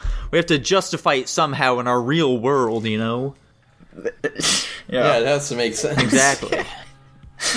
now, one weird thing for me personally, you know, is like it's really hard to watch movies with like really big actors like Brad Pitt in it cuz like I I'm not really seeing like a guy here. I'm just seeing Brad Pitt. I don't know what that statement's supposed to Like be. Like this isn't a character. They're like, "Hey, this is Brad Pitt and he's fighting zombies now." Sure is. I mean, I guess I don't. I don't think I can relate. One thing I did at the very least appreciate with him is that they really made him, as Tanner said, they make him a real family guy, you know? Where it, we do get like at least a few shots where he's like uh, really trying to like take care of his family. Where he's like, "Hey, hey, little girl, you, you doing okay? We, we gotta make you, you're you're okay, right? Okay, I'm, I'm gonna I'm gonna hug you. I'm gonna take care of you. Don't worry. I'm I'm here for you. I'm Brad Pitt. Where we we have I'm Brad Pitt and I'm your father. I'm your father. Yeah. Another weird, like, little thing. I felt like his wife was being way too casual about everything going on. Like, I would have expected this from him because he seems like some kind of special special ops government guy who's dealt with some serious stuff where he needs to keep a level head. His wife seems to be on that same level, but I don't think she should be. like. I don't know. Like, did you guys feel that way at all about the she's a military wife, okay? She's just as capable as her husband. That's the rule. Some Mr. and Mrs. Smith bullshit. Um, yeah, I That's will. a good movie. Because It is a good uh, movie. Brad Pitt is also in that one. Get it, guys? Is it? all- Oh, I forgot. Uh, anyway, What the f- I it's been a while since I've seen that movie. you made Um, a Mr. and Mrs. Smith reference for no fucking reason? Well, I mean, I made it, but I, I was talking. It's not important. Anyway, uh, I will say there there is a single actor in this show that I am sure that none of you guys know as This much as I do. Who died this movie? Who died in the dumbest way in movie history? I don't The remember guy the who gun shot going- himself. Yeah, I. That was I the author of the book. author of the book. What are you talking about? He doesn't know it's based on of a the book. World War Z. Oh, Oh. fucking retard. Wow. Uh, yeah, no, I, I definitely don't remember like the gun going off. It definitely makes his death a lot less stupid, but I still think it's super It's stupid really because I remember. stupid. Well, hold on. It only hold on. It only makes it less stupid compared to the version you thought happened, which didn't actually happen. Yeah, because in my version, from what I thought I remembered, he just fell and cracked his head That's on still like, really the ramp stupid. going. Yeah, I know, and that's why I was like, man, they made this guy super important. He died within like five minutes of like maybe ten minutes of being on the screen, and I was like, wow, they really just didn't want this movie to have a convenient plot loop, did they? Like at all? Well, you see, Uh, a big problem with this movie is it actually kind of went through development hell. There were substantial rewrites shortly before the film came out, uh, where, Oh. like, you know, Brad Pitt, you used to really see super eye to eye with the director and shit like that, so, they did. Talk. yeah. Which I feel like is Hmm. something that's really felt throughout the pacing of this film, uh, especially with just like how we fucking transition from like one area to the next. Where it's like, okay, um, we need our characters to get here now. I don't know how we're gonna do that, so um, They blow yeah. up. The I mean, it, there was a zombie infection on the plane. You had a. it- I felt like and so he excavating the blew it up. Yeah, blowing a hole in the plane would very easily get rid of all the zombies. It And would also also, kill you. Uh, not if you were strapped in. Not if you're Brad Pitt, Yeah, not if you're Brad Pitt and Yeah. random Israeli chick. who was in the movie for so long. Why? who is this chick? It also doesn't fucking Was make she- any sense, by the way, when he saves her life, because he's like, "Okay, I'm cutting off your hand. Uh, 12 seconds pass. Okay, you're good now." Despite like the last area he was in, he was talking to them. He was like, "So, uh, how long does it usually take for the zombies to uh turn?" And they're like, "Uh, it could be anywhere between like one to five minutes from what we've seen." He was like, "Okay, got it. 12 seconds." I'm going with what I Well, saw. no, it, it was established very early in the movie that it took 12 seconds. No, because it was established uh, shortly after that, Dylan, that it could vary. Well, yeah, Yeah. but that was in the beginning stages. He knew from the beginning of the movie it took 12 seconds. Yeah, I thought that was like showing that those people weren't smart. They weren't like. Yeah, Good. or it was like the early stages of the zombie virus or whatever. No, I He- think the implication is it depends on where you were bitten. Yeah. Like the I guy who guess turned so. in 12 seconds was like bit on the fucking neck. Well, Uh, yeah. I don't know because they, there were also people who just got bit in the leg who also turned rather quickly.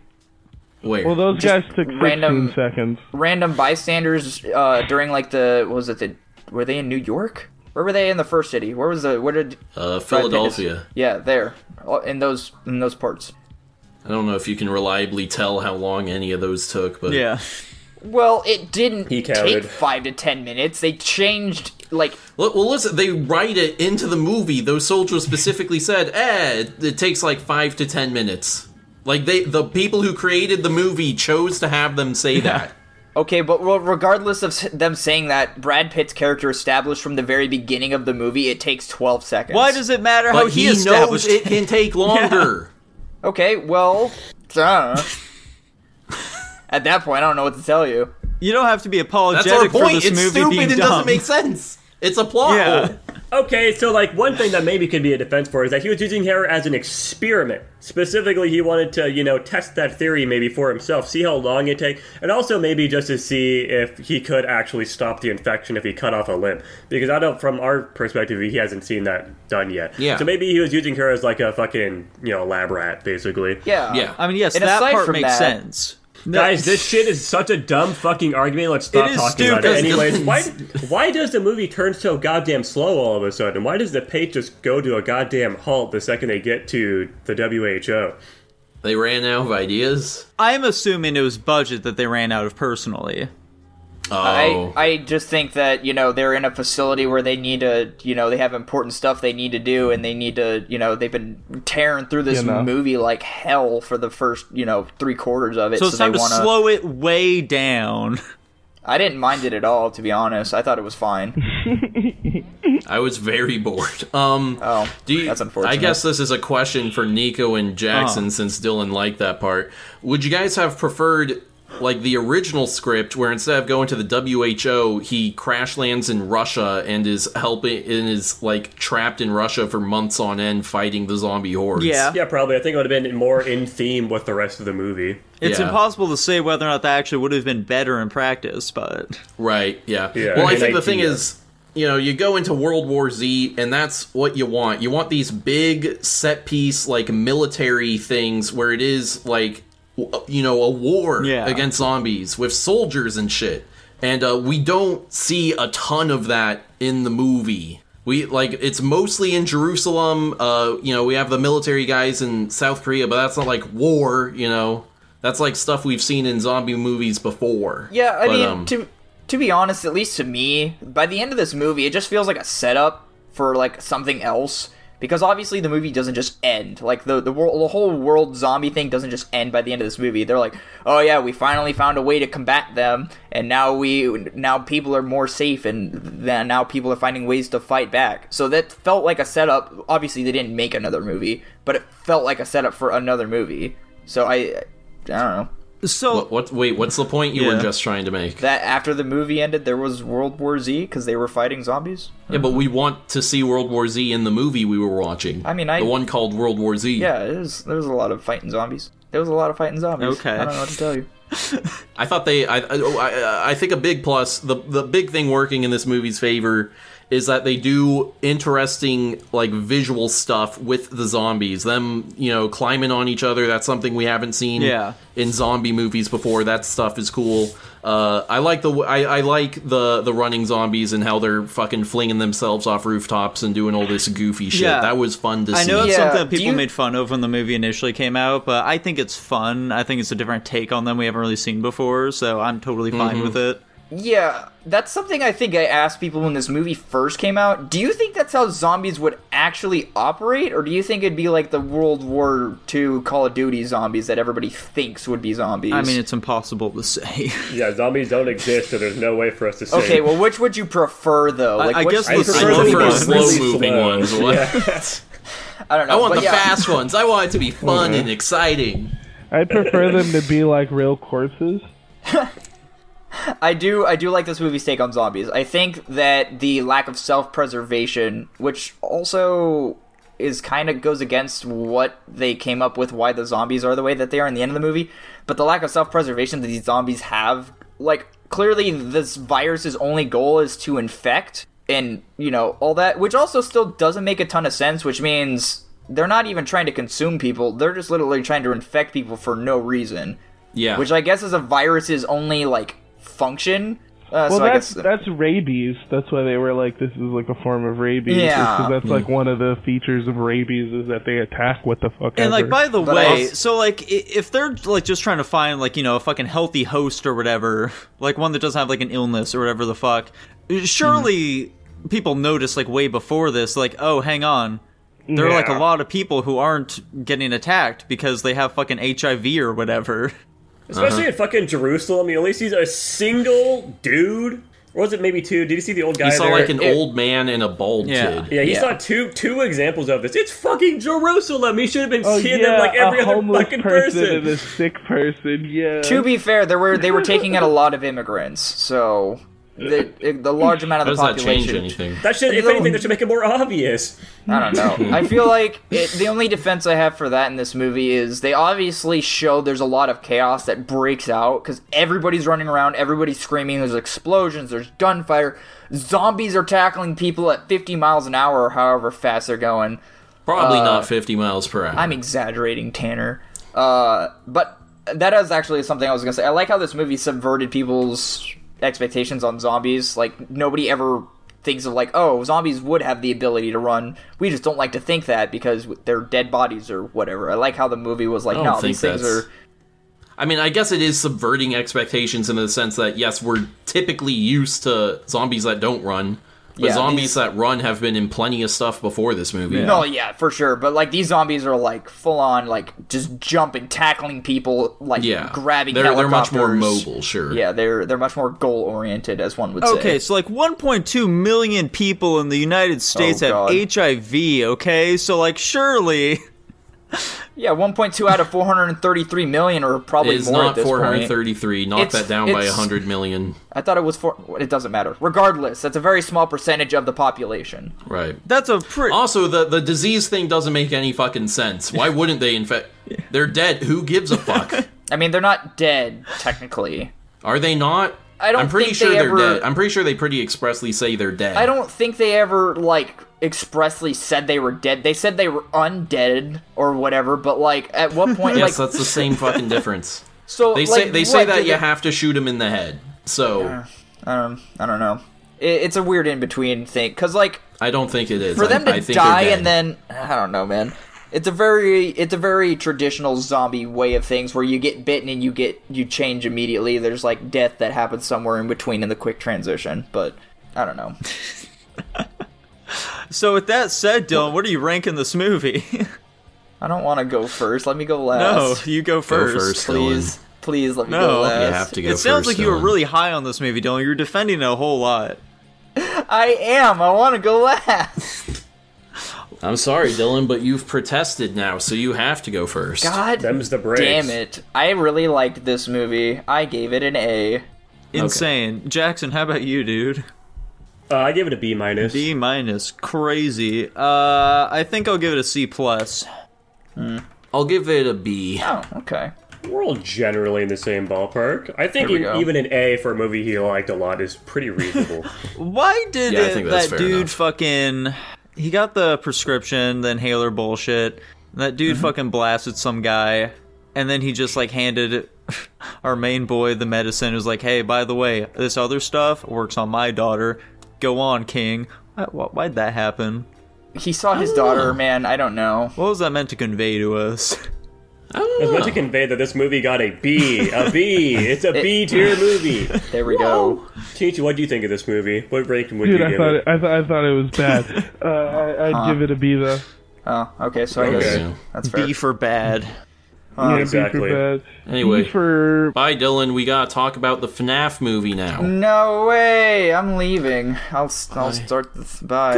Have fun, guys. Nights at Freddy's. Freddy's. Da, da, da, da, da, da. This It game is in the movie. scary. They play it during the credits. Guys, I really liked Markiplier's cameo in this movie. I thought it was really funny and well done. I thought it was really yeah, good I liked as well. how he. Uh, yeah, I, uh, I liked how you know they, they zoomed into a, a full body shot and then he just dropped his pants and started jerking off into Chica's Yeah. mouth. That was really funny. He was just moaning. yeah, that caught me off guard. and then when he came, it did the sound. Yeah, I like the part where MatPat uh, had a theory about how he could make Freddy Fazbear come all over his face. Mm-hmm. That was my That's favorite. Yeah. theory. If he tugged the bear hard enough, he'd get a reward. He was wrong. He got eaten. If you fucked the animatronics, would it count as pedophilia? yes. Pedoph- But- yeah, I think so. And bestiality, Yeah. maybe. Yeah. Okay. And bestiality. Crazy. And you would automatically be a furry. Tanichi, do you think that Freddy Fazbear is cut? Definitely uncut. I've seen too much. What do art. you mean? Dude, there's no fucking way. Freddy Fazbear is a Jew through and through, dude. He is circumcised for sure. It's That not- motherfucker goes to temple. not- he eats that's latkes. true. Freddy Fazbear That's is 100% true. It- circumcised. It is not true. He is the most uncut thing I've ever imagined. That's just because right? furries like drawing fucking dicks with foreskin, Yeah. man. What's up with that that? is that is why. That is why I think he's uncut. Why furries are freaks. Wait, did you see this one, Tanichi? I did. It got posted last night on Twitter, so Oh, I watched it. Speaking of which, Jackson, would you like to talk about this movie for us? Give us a little summary Oh of yeah, it. by the way, audience of this podcast, we're talking about the Five Nights at Freddy's movie, um, the one that just came out. We watched it on the opening day, I think, maybe a day after. It was a day before, actually. we watched it the day before it like officially came out. Well, there we go. I don't know how we did it, man. We snuck we in. Anyways, MatPat. Exactly. He was there accepting our tickets. We had to wait an awkward amount of time for Nico to pull those tickets up, by the way. The guy at the the crippled man counting them was just sitting there staring him down. Look, dude, like there was a fucking a half hour of ads before the movie actually started. I don't think it was that big of a deal, and, okay? we, and I think we missed five minutes of those ads that I wanted it to was see, only you son of two. It was only like fucking two minutes. I was looking at my. It, t- it was much longer than no, two it was. minutes. I was Nico. looking at my fucking clock the You- entire time. You and your fucking bum ass Comcast.com emails just- can't pull it up in an app. Look, man. Sitting there waiting for your browser to finally start working. Listen, buddy, like I know that in hindsight there are plenty of things I could have done. However, like if the app just if my email just got pulled up like it normally does every single time without issue, then everything would have been totally fine. I don't know why that specific moment decided, "Hey, I'm not going to do anything right now." Since I just pulled up the tickets earlier that day. But like that's just how it works out sometimes, man. Uh, if that was two minutes, that was the longest two minutes of my life. Anyways, let's go into the plot of this movie. Um, so basically, we've got our main character, Mike Schmidt, um, and he spends five nights at Freddy's. All right, guys, what do we think of this movie overall? Hang on, Jack. Just give us the actual plot synopsis. But that's what happens. Anyways, we've got Mike Schmidt. Uh, he was previously working as a security guard. He beat the shit out of some guy, um, and then needed a new job. So he starts another job as a security guard, except for you know, Freddy Fazbear's Pizzeria. Uh, he's got a sister. Uh, he needs to take care of her because his fucking parents died and his brother got kidnapped, um, and he needs the money so that his aunt doesn't take his sister from him. So that's why he gets this job at this rundown pizza place.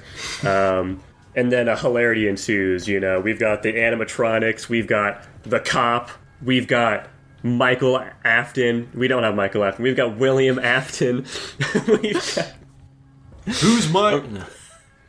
Nico, Uh, we- how we've hot got- was the lady cop? She- Does she make you want to sing Mrs. Officer by Lil Wayne? She was okay. Okay. Anyways, yeah, so I'm doing a horrible job explaining the actual plot of this movie, but basically, the Mike Schmidt is trying to find out who stole his brother, basically as a child, um, and that's basically it.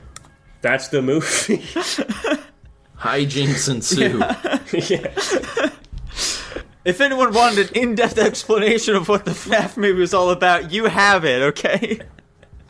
To be fair, it is like it's in. Th- go watch it, you bum ass dog ass bum ass to go. dogs. Yeah, I don't want to go in all the stupid fucking details. Oh yeah, they had a cute little pillow party. No, I don't fucking care. MatPat was in it. That was my favorite part of the movie, where he walks up to the the villains having a little chat, and he slams his game theorist cock right down on the table. I think this movie was uh, an exercise in pointlessness overall. Nothing really amounts to anything. It's pretty stupid and boring throughout a lot of it for me. Much like The Descent, I think once it stops being just a strict horror movie, it gets much worse. This When movie, they- I don't think it's ever also- really a strict horror movie is the thing, though. this movie was never scary. It was always like funny. Like even when I think the most brutal scenes were, you know, when the fucking people broke in. Um, that shit wasn't scary at all. That was just goofy. Yeah. I think it was like the the lighting, everything was too That, bright. that was It absolutely one of my big complaints about this. This movie was way too fucking bright. Yeah, for like some like I think they did a really good job with the set overall. Like recreating the pizzeria was really well done, and the animatronics. Yeah, the really good. animatronics looked great. But but like holy shit, yeah, no, the the lighting definitely didn't do it any justice. People are constantly talking about it. You know, probably not needing PG thirteen, or like it would have improved itself if it had less restrictions. It could have been an R. Obviously, they can't do that because like ninety nine percent of the FNAF audience is fucking ten year olds. Dude, I would have fucking loved it if this movie was rated R, though, because you know the kids still would have begged and screamed at their parents to let them go see the movie, and we would have gone there. Uh, the place would have been packed with kids, and they would have fucking been screaming and crying at the scary animatronics. Yeah, like FNAF as a concept is so fucked up. Like it's literally some dude went and like mass murdered a bunch of kids and stuffed them into fucking animatronics that are now murdering people. It's it's fucked up, you know. It's it's brutal shit.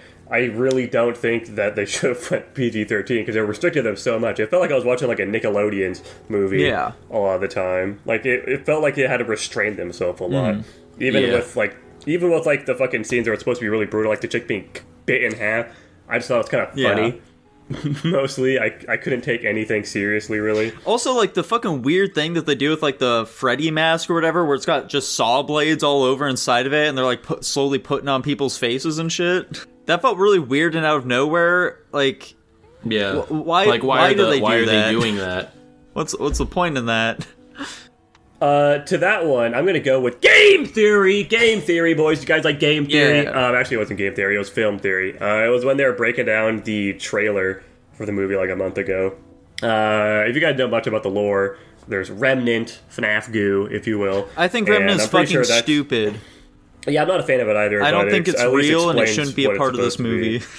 Uh, alas, I, it, it is. I'm pretty sure that's just supposed to be like an efficient way of getting a remnant out of something because it's like the traumatic experience mixed with you know what's going on is how you get remnant. So I'm pretty sure it's just like uh, an efficient way of getting a lot of remnant out of somebody is the purpose of it. Okay. Because like the whole point, the whole point of um, the fucking security job, like obviously the point of them just going in to be like night security is fucking stupid. But like that's not the point. The whole point is these, you know, William Afton's hiring people to go work at this pizzeria so he can fucking kill them. That's like the whole point of it.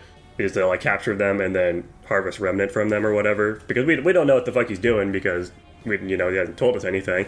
The villain's motivations in this movie are fucking horrible. They they're Like, basically like, a fana- non-existent. I like Yeah. the way they He likes killing kids. What do you mean? Yeah, the way they portray Afton in this is like the worst interpretation I think that a lot of FNAF fans will come up with, where it's just like he's an evil guy who likes killing children.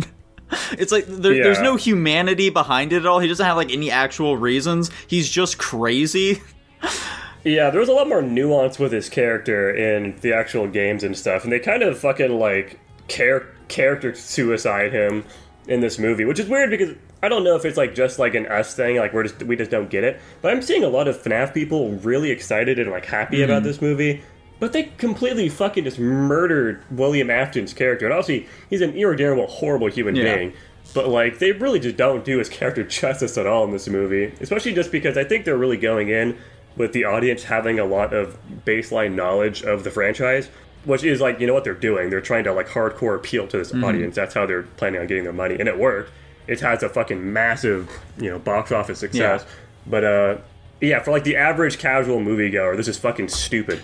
Like I even like as a FNAF guy, I know I know this stuff. I know generally what's going on, but the movie does a horrible job explaining it to newcomers. Like this is a horrible way to get into the franchise. Yeah, I mean, like, even as someone who's like consumed a bunch of like the FNAF lore and shit like that, I I feel like like from that perspective, as well as just from like a general audience member, I think that it fails in like both regards, where it's like it's not really succeeding for either of these groups of people. Mm-hmm. However, I will Yeah, say, agree. I will say, to give the movie credit, on one like kind of spooky part. Okay, there was one part of this movie that actually did creep me out a little bit. When Afton is initially revealed and he's in that fucking spring lock suit, he was like all hunched over and shit. I did find that moment to actually be genuinely a little unsettling, you know? Oh, I thought it was goofy Okay. personally. It fairly quickly became very goofy when he was like, you know, walking around stabbing and shit like that, and like, you know, getting yeah, when he pulled out a knife, I just could not take Yeah. anything that was Like- happening to him. I was like, what the fuck is going on? like once all that shit started happening, yes, I do think that it was dumb. But like the initial reveal of him, I thought was cool. I thought our main character gave a good performance. Yeah, I think so as well. Yeah, I, I- think the I think the sister did a fucking horrible job. She job. was horrendous. But yeah, the main, main character did a pretty solid job. Everybody else was relatively serviceable. Yeah. I think I, honestly the fucking uh, one character I thought did a pretty good job was the the babysitter. I can't remember her name, but she really just like just seemed like a person. I don't know how Hmm. to describe it, but like she seems like somebody I know in real life, and they just. They didn't seem like an actor. This felt like a person. I don't fucking know, man. I think it's like the whole point of like doing a hmm. good performance. She had a pretty minor role generally, but like she, I don't, I don't know how to describe it, man. I can definitely Also, see the main shit. guy was the kid from Zathura, Whoa! and also Bridge to Terabithia. Click here on screen to go and watch our uh, Whoa! Zathura review as well as our Bridge to Terabithia one. They'll be playing simultaneously if you click that little button on screen right now. right now, click it. Click the screen rapidly. Unless you're not on YouTube. The button I'm referring to is the refresh button. Go up there and start rapidly clicking it. but yeah, overall for me, like fucking, I don't really know how much more I really have to say about this movie. I liked seeing MatPat. Uh, when I saw him, I pointed at the screen and I laughed. I clapped my hands really hard. I was so excited when he said, That's just a theory. Also, we've been clowning on it, by the way, about the Markiplier cameo. Allegedly, he was actually supposed to be in this movie. He was supposed to play that security guard at the very beginning of the film who gets immediately killed. But he just didn't have the time for it, so he didn't. He didn't do it. Tragic. Well, Tanner, do you have any more thoughts on this film? You didn't really say too much about it. Uh, no, I think I've said pretty much all my thoughts on it, All to be cool. honest. Sounds good to me. Tanichi, how about you? Dude, I didn't watch. I didn't. I played two FNAF games. I watched a MatPat video here and there. Uh, the movie was, eh, you know, from an outside perspective, who knew nothing about FNAF lore. eh, I got lost on day three. That that's perfectly fine, dude. We definitely want to hear that sort of perspective here. yeah, day three was was the day that I was like, all right, all this shit's goofy. All right, how about Uh, some how about some positives? I thought the animatronics looked really good. I thought they were gonna look shit, like Chuck E. Cheese, like like the like the really stiff. But they, I was like, wow, they actually. I don't know if they were CGI or if they were actually physical. They were they I- were I physical things. They actually Yeah, like made they were them. I- physical. Then the faces themselves was like really cool. I don't know. I was really bouncing. I watched it super late at night, but I was really. I was also a little bit off the green, but while I was watching it, I was like, "Damn, these faces are really cool." Nice. Because the games themselves look like crap. Fair enough. I will actually say I just remembered a couple more things here. Vanessa. Vanessa was fuck. I, I she was fine actually. I don't like that they're tying in shit from that shitty ass game that I don't like, but you know, fair enough, I guess. Uh, but yeah, she she was a fine inclusion. I don't care. This is like entirely separate canon or whatever the fuck. However, the kids were really weird in this movie, and like just the way that they kind of interact with Afton. Like, uh, uh, how did they kill him? They they they drew a picture of him murdering them because they, uh, they apparently didn't know that he killed them. Is what? It's because I- he, what- he was- drew a picture of them being friends, which means that they believed he was friends now. There's there's some fucking science bullshit that we can't understand. Magic, FNAF magic that's happening where he had basically had like control over them, I guess, for some reason. We don't know. Yeah, they never wasn't explain any of that stuff. And then I guess yeah, Abby drawing that picture of him being a murderer is what like reminded the animatronics that that's what happened. I don't know why the fuck you know Abby couldn't just tell him that, or anybody could have just told him that. I don't know why that she had to draw a picture. They also like talked about that before. They were like, "Yeah, the yellow rabbit. You got got to be careful. The yellow rabbit." It's like, okay, okay, so they know he's a dangerous guy. Well, they were just saying. I, I think that they were really just saying the yellow rabbit is important to them or something they think about a lot. I don't think they were directly saying it's dangerous. It's they were just drawing attention to it and it's related to them somehow. Okay. fair enough, I guess. Did anyone uh, have anything particular, you know, to say about, you know, William Afton, his actor? Did anyone recognize him for, from anything? Yeah, it's else? Shaggy, but he's old now. Yeah, we got all the actors from the live action Scooby Doo in this film. They're actually fucking Shaggy. yeah, I thought, come on, I thought someone was gonna say something about that. Like all the movies we watched this week had a significant amount of the Scooby Doo actors in it. I had we no were just idea. This is missing the Velma. first I'm fucking. We're just of this. missing Velma now. Was she in World War Z? yeah, she was one of the background characters. She was the Israeli uh, soldier. yeah, yeah. He wasn't fucking Scooby Doo. No way, dude. How nobody mentioned that? yeah. That's funny as hell. I feel like we said a couple of times while we were watching it. Well, dude, you guys were talking to each other while you were watching it. I was segregated by my lonesome. True. All right, guys, I've got a question Yeah. to have you guys ponder Uh-huh. here. So I don't know if you guys noticed it, but uh, it looked like one of the children's faces in uh, Mike's dreams was always like blurred out briefly. Hmm.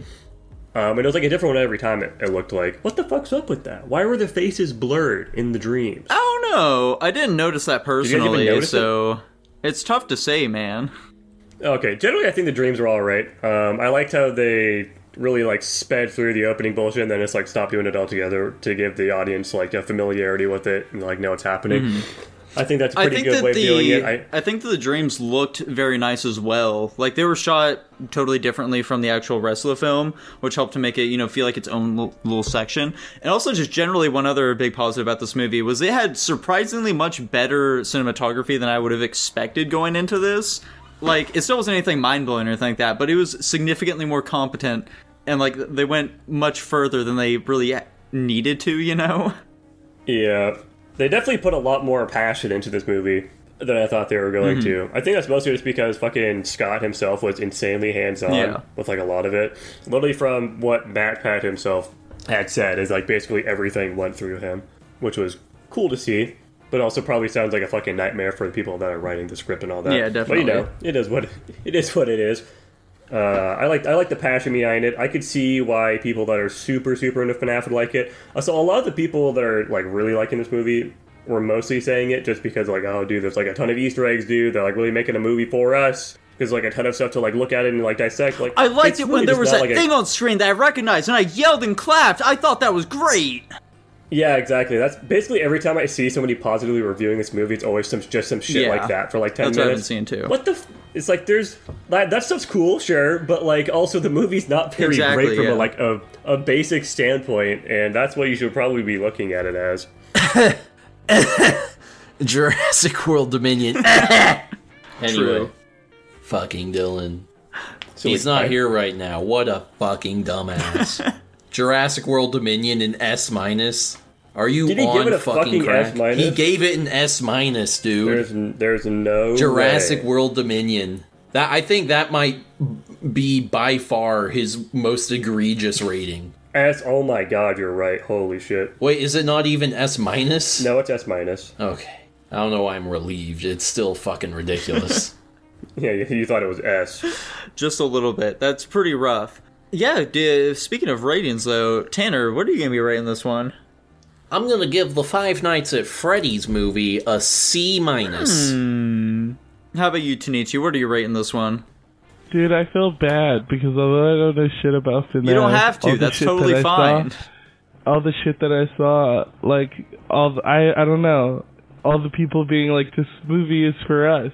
I don't know. It kind of made me feel good. Like, yeah, good job. You got a movie for you. Like this again. Fuck this is, them, like, though, some Tanichi. What are you rating Yeah. it? Yeah, I know. You I don't shouldn't know. feel bad, I- Tanichi. We're gonna like- watch Twelve Years a Slave and give it a D for being unrealistic. But see, that's the thing. If it's a g- if they're realistic with slavery, then it's like it's got to be good, you know. It has to be good. I want to see them bleed. I want I want real actors Yeah. getting whipped. Yeah, I'm sorry. Is this slave talking to this white man as if they're friends? It's it's unrealistic. Unreal. He didn't call him the N word once. Well, what are you rating this movie, though, Tanichi? Uh, I'll I'll give it a, a B minus. Okay. That sounds a little generous, but sure. I, I, I gave it a B minus because I gave uh I know what you did last summer a B minus and I think that movie sucks but you know Fair enough. it, it it's a it's a good move it, it it it succeeds at being a movie That So, sounds like a very low same bar to set. yeah yeah I don't but- know. Not very. Not all. Not every movie we've seen succeeds at being a movie. and somehow they get good ratings But- so but- I think I'm on scale Wait, here wait, well, but Tanichi, your scale is like if you just succeed at being a movie, you get B minus. What's everything below that? you know shit like the Prince of Egypt That is a movie. and you know the Big Lebowski, things like Okay. that. That's what's below it. Those those aren't movies. Only those. Those are Who Yeah. let yeah. Those are uh, those are offenses. I would say. I'm giving this movie a C minus as well. How about you, Jackson? I also gave it a C minus. I'm glad we're all in fucking go. Agreement. The cupcake was the goat in this movie, though. It did like way more work What's- than any of the animatronics did. And that's just because fucking moving those animatronics, I'm sure, is a pain in the Yeah. ass. Because apparently they had people inside them. Like, they're all costumes except for the Foxy Yeah, one. that's what I would have assumed. So, yeah, so it's just like a pain in the ass to fucking move them around. You can't really have them be very mobile. Yeah. And the cupcakes, just, cupcakes easy. A movie about the animatronics coming to life and killing people that are inside of them. They put people inside. That's pretty funny. exactly. Yeah, I'm sure the actors are like, uh, um, er, are these spring locked or uh, I feel like eh, for like a normal moviegoer who like watched this film, there wasn't like a big distinction for like fucking Golden Freddy or whatever, and so I feel like it could be very easy for someone to be under the interpretation where when they say like there are five children, that one of those is like possessing the cupcake as well. Yeah, I think that's fair to say. I think in uh fuck it, I'm gonna go back to it. Film Film Theory's review of the trailer, they literally mentioned that the fifth kid might be the cupcake, which I thought was pretty funny. That's pretty fun. Well, with that, boys, that's another week of Guapish at the movies in the bag. This is a pretty long episode, so I hope you enjoyed it. I hope you fucking like, comment, subscribe, you pieces of shit who haven't done so yet. Fucking tell us what you thought of the Fat FNAF movie, because we're definitely very curious, personally. As for next week, though, Jackson, would you like to roll the Patreon for us? Oh, I'd love to roll the Patreon, dude. And we're gonna get a fucking banger movie this week. That being that we're gonna be watching uh, The Big Short by Raheem Mojawani. Thank you for requesting the movie. I remembered his last name. I think. No, you're racist. Damn it. As for the other movies we're picking this week, though, Dylan bounced a bit early, so unfortunately he's not going to be able to pick a movie. I'm kidding. He's picking The Martian 2015. Boo. That's about a guy growing actually- potatoes on Mars. I watched that in theaters with my mom before, so I'm interested in watching. that. Okay. I've heard it's pretty good. Could it be Dylan's first S tier movie, though? I don't know if it's S tier. I can't really remember anything about it though, but Well, Jackson, what movie are you picking that's going to be S tier? um, S tier. Yeah. Probably not S tier. Uh, Nico, uh, one or two. One. Uh, we're watching Skinamarink. Oh, there we go. Another horror Watching movie. what? Skinamarink, 2022. Yeah, it was a pretty, It's a pretty big film last year. I've never heard of this. It's relatively controversial too in the way it's structured. A lot of people don't like how it's filmed. It's a ba- basically it's like a YouTube channel that made a bunch of like I don't know if it's analog horror. Yeah. Some they had like their own like spin on like horror stuff and they made a bunch of videos about it. Um, and then they got a license to make a fucking movie. So they made a movie basically just in the same style that all their YouTube videos are. Interesting. It looks pretty interesting. I only realized I can't. Even, Nico mentioned the name of the movie to me before. I think uh, probably when we are talking about MyHouse.wad because that was a pretty. Not, it doesn't have a similar concept to MyHouse.wad. Let me get that straight. Um, it just has one concept that's similar. That being that the doors disappear in MyHouse.wad, so you can't leave it, and that happens in Skinamarink as well. I'm pretty Yeah. sure. How do you spell that? Skin. Oh, here it is. There you go. Uh, Marink. I actually had this movie on my list as well, so I'm happy I get to remove it here now. Holy cow, it's on Hulu. Yeah. I don't also have gonna be on- Hulu yet. Or It's again, also going to be on my Plex. Don't worry. yeah. Uh, if, you, if you're worried about the other one, it was going to be the new Flash movie. So I'm glad you didn't. I'm glad you didn't pick Why two. the fuck was the new Flash on your list? uh, because it looks really bad, Okay. and I want to watch a really bad new movie. Gotcha, okay. Like it looks comically Okay. bad. That's fun. All right, well, there you go, guys. We're watching Skinamarink, The Big Short, and The Martian. All of them starring Matt Damon. Whoa. I'm pretty pumped. All three of them. I, I'm pretty sure The Big Short does have Matt Damon in it, Oh, actually. does it? I'm pretty Yeah, sure. Skinamarink features a child Matt Damon. As for the ending for this podcast, though, I hope you enjoyed it. If you did, feel free to like, comment, subscribe. Again, I'm telling you again because I really want you to do it. Please, for the love of God, like, comment, subscribe, okay? And more, the more important thing here is I want to make sure that each and every one of you know about our fabulous Patreon. That's right. If you want to get your movies recommended just like Raheem Rajawani did today, then you can hop on over to patreon.com forward slash guapish, where you will get a bunch of exciting, exciting perks, okay? Exciting perks like if I can just fucking find them here. I believe they're. Let me check them out here real quick, boys. You get early access to the pre-guap. You also get early access to the videos in general. You get our Discord access where you get to request movies and topics, as well as 500 slime coins. That's right, 500 of them. So, if you want all of that and more, hop on over to our patreon.com forward slash guapish, as well as the big one, boys. The big one. You get your name read out in every single episode, just like Jackson is going to do right now. No, you say them. I don't want to say them. Okay, that's fine because I love our patrons, so I'll definitely say their names. Raheem Rojawani, Kyler Nikolai. I think Shimi is uh, an overall better cat than Mochi. This is not a Patreon name. Stop, Roman Man. Uh, Joshua Bean, Macho Man Retard Savage, Tupbot, Lucas Lidet Hunter, and Jacob Edwards. I especially love you. I think Shimi is an overall better cat than Mochi. This is not a Patreon name. And as always, thank you very much for watching. Bye bye. Bye. Bye bye. Adios.